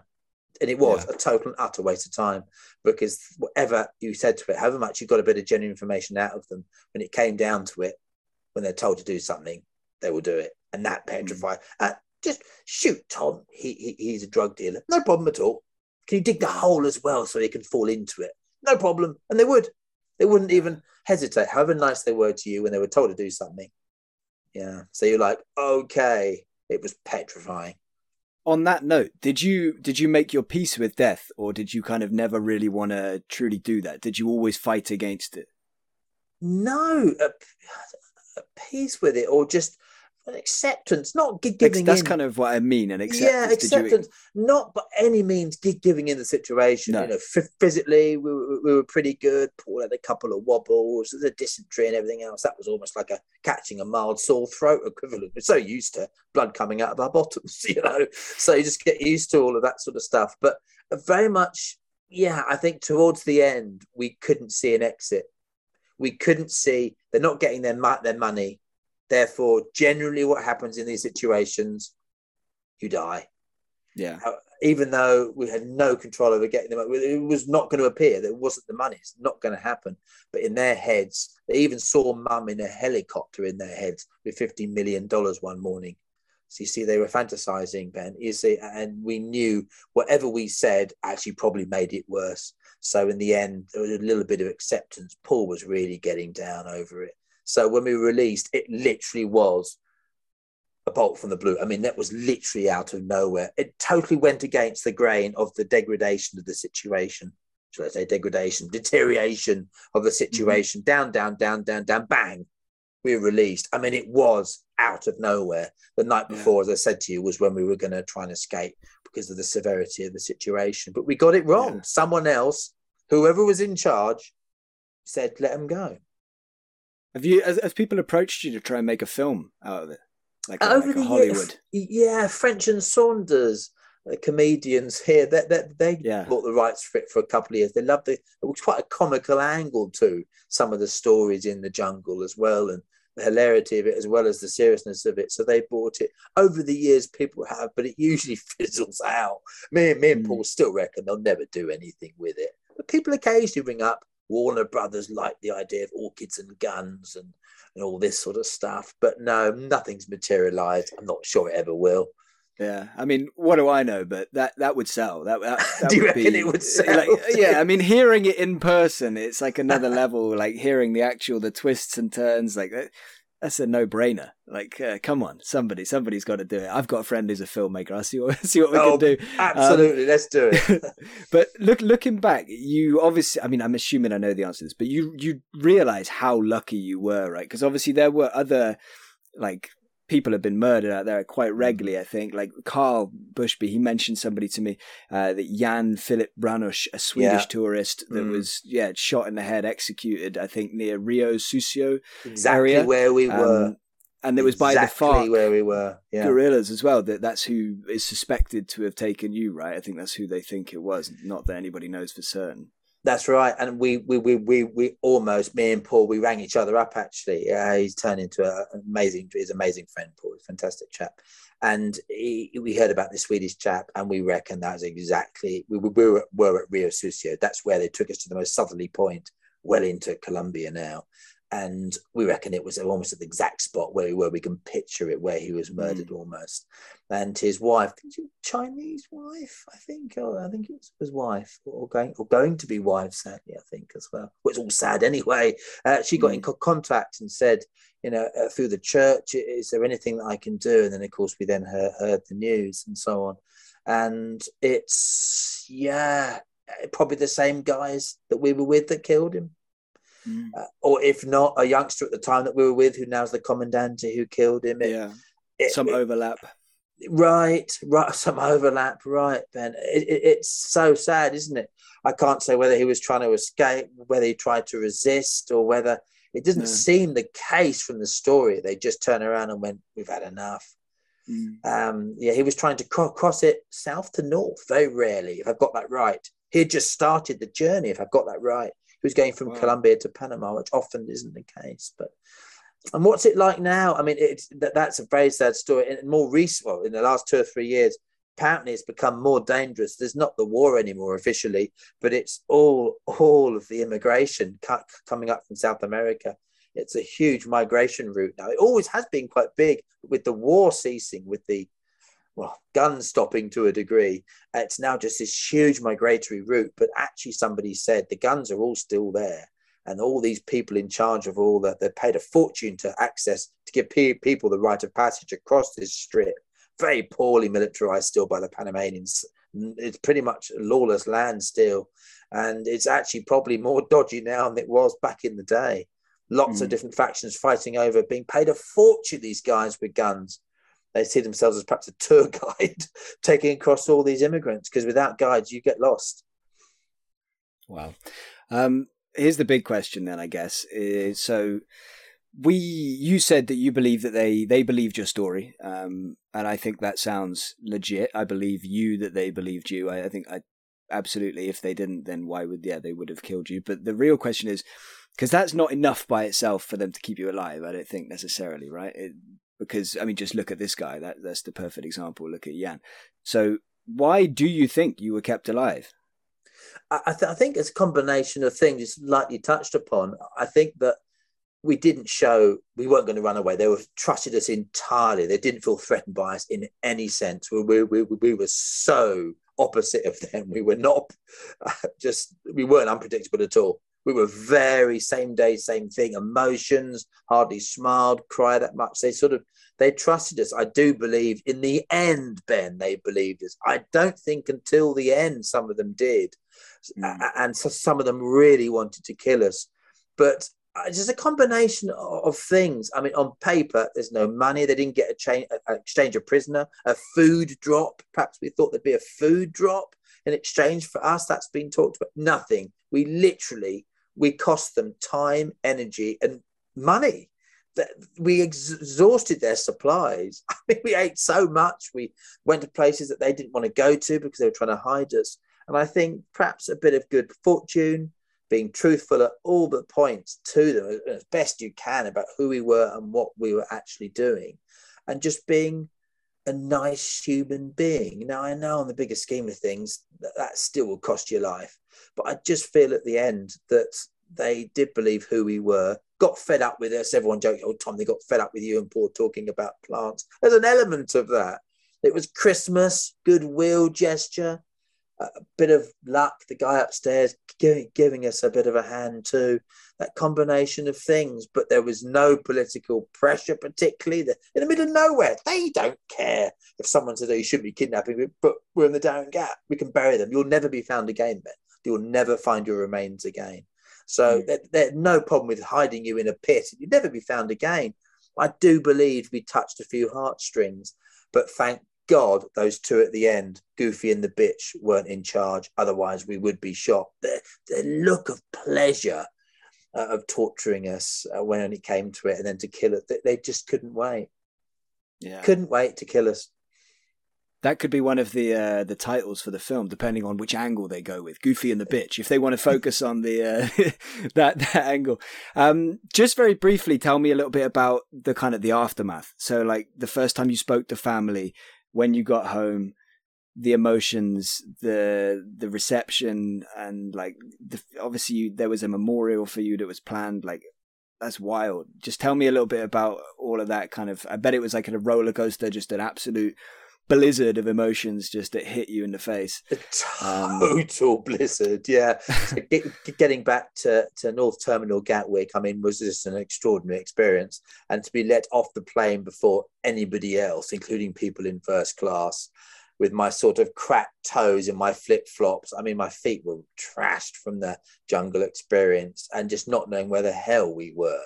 Uh, it was all just a blur. And to go get out of the plane. And I've always wondered, Ben, when you leave the plane, uh, before you go on, usually you've got the walkway to go on before you get to immigration or pick your bags up. Always when you leave a plane on the left hand side, there's a set of stairs that are usually screened off that you walk down. I've always wanted to do that. Well, we did that day. Escort the first off the plane, apart from a couple of stewards, a couple of air hostesses and we turned left down those steps, walked under the plane as they were pulling it up with literally the bit of wood to keep the, the front wheel in place, full on British Airways plane.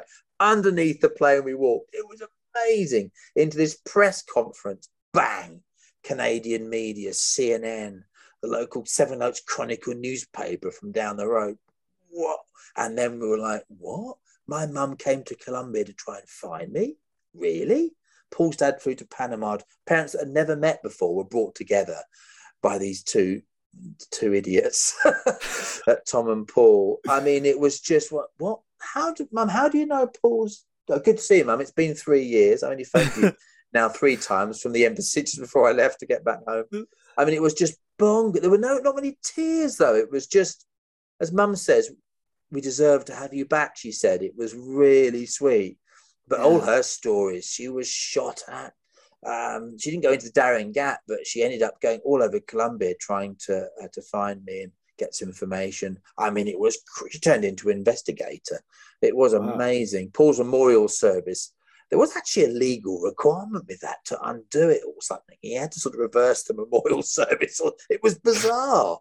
Mum was coming up, and Mum said she was due to organise it soon, but she was going to wait till the year was out before she did it and to come back home to Lullingstone to see the rector in the little, the little chat chapel here at, where I live, uh, parish church. And I walked in there for a little, to sit down on a pew just for a little bit of, you know, thank you time. And the priest was in there and he turned around, saw me, went, Aren't you Tom? And he collapsed on the altar.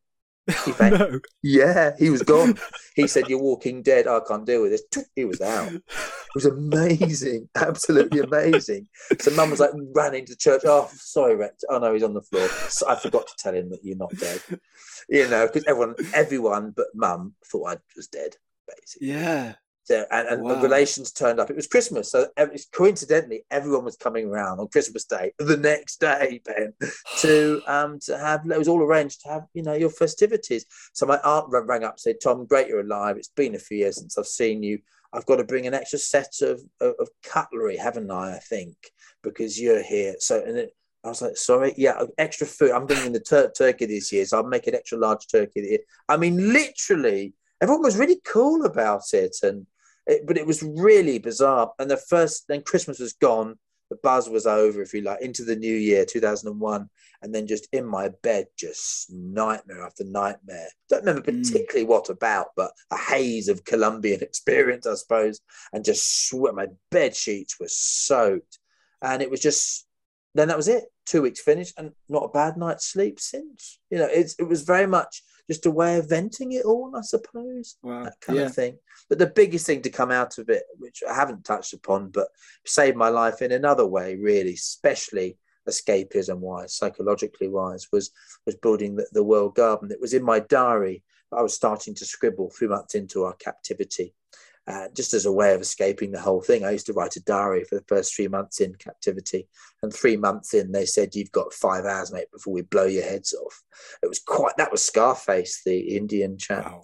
it was quite intense, dark times. The commandante was, he was a he was a nasty chap. Um, he got he captured a few of these little parrot parakeets type thing and cut their legs off and got super glue and stuck them on bits of wood, the stubs. I mean, this oh. Wow. he was, and he was really keen to. He wanted to to screw Paul, I think, and it was all quite intense. Ben, it was mad. And they really told you at five hours. Yeah, five hours before we blow your heads off. And I opened up my diary. It was almost Paul was like, "Oh bloody hell!" and we were we were incarcerated. The only time we really were. We weren't in the, the tent, so it was a big hut they built for us, divided into two, so we couldn't see or speak to each other for about six, seven weeks. June, July, yeah, 2000. I opened up my diary with no hesitation and started to scribble out a miniature map of the world in the two acre wall garden here at Lullingstone which has turned into the, the world garden, showing you where plants originally come from through these amazing plant hunters and what they all what they all brought back, and including some of my plants they brought back, all planted out in the miniature Australia in its actual miniature shape, Asia, whatever it's, it is, and Mexico's here as well at Lullingstone. And now 17 years on, it's it's really really taking off. So it was about three or four years to get it going after I got back, and then it's now saving the place, if you like, by attracting visitors to come to to where we live. Did I ever think that would happen? I mean, I didn't think I'd even do the garden in reality or survive the day, the five hours. Yeah. You're going to die. But it just shows you how powerful plants are in horticulture by just escaping from a situation of a horrible death. You can then Mm. draw a garden. And I never thought I'd actually do it on terra firma, but here we are. And that's my focus. So, I mean, gardening's so therapeutic and plants, and we're talking about window boxes earlier that you're going to plant up this summer. And at your place and gardening is so th- therapeutic but in this case it's more than that ben every time you go into that garden that wouldn't exist without that experience and it's a double therapy it's really powerful and it's a talk about a mission in life i mean that's me set that's me set so yeah I w- I wouldn't take it back a second That's amazing. Wow. I mean, look, I, I did obviously want to talk about the world garden a bit more and about flowers and plants, but I know that you have to get going, and maybe maybe we can do this again soon. That'd be If you're up great that'd be absolutely great yeah absolute pleasure I, I haven't done like back to backs, but maybe we can kind of find a time for say next week or something like that, and we can kind of have one dedicated to the uh, the, the botany and the flowers and plants Ben, and stuff. 'cause- awesome absolutely awesome yeah be brilliant be Okay, absolutely brilliant Wicked. Well, look, th- I mean, this today was amazing. Talking about your experiences, just I haven't got the words. This was just mind blowing stuff. Um, yeah, just wonderful, and I, I appreciate you so much. You digging into your, your memories and and sharing it all with me. Like what? But an honor. absolutely, well, thanks for having me. And it's also so great to, to share it, to share the passion and to share that with people. It's why I'm alive, and I, and I love it, as you can tell. Yeah, definitely, I can. Everybody needs to find a passion like you have a passion for this. Uh, the world would be a better place. Absolutely. before I let you go, I just is there anything you wanted to say to anybody watching or listening? It, it can be anything you want to say. Um, it could be about the world garden. It can be some words of wisdom, how to survive a hostage situation. Anything you want to leave our viewers and listeners with. Whatever dreams you want to fulfill, whatever age you're at, whatever barriers are in front of you to fulfill those dreams, smash those barriers down. If you want to do it in your heart, you believe you want to do it, whatever it might be, just go and do it. No bounds, no, no bounds. You can do whatever you want. Love it. Thanks so much, Tom. Take care, and uh, I'm looking forward to speaking Pleasure. to you again. Absolute pleasure. Thanks for having me, Ben. Pleasure. Thanks. Cheers, Ben. Goodbye. Bye.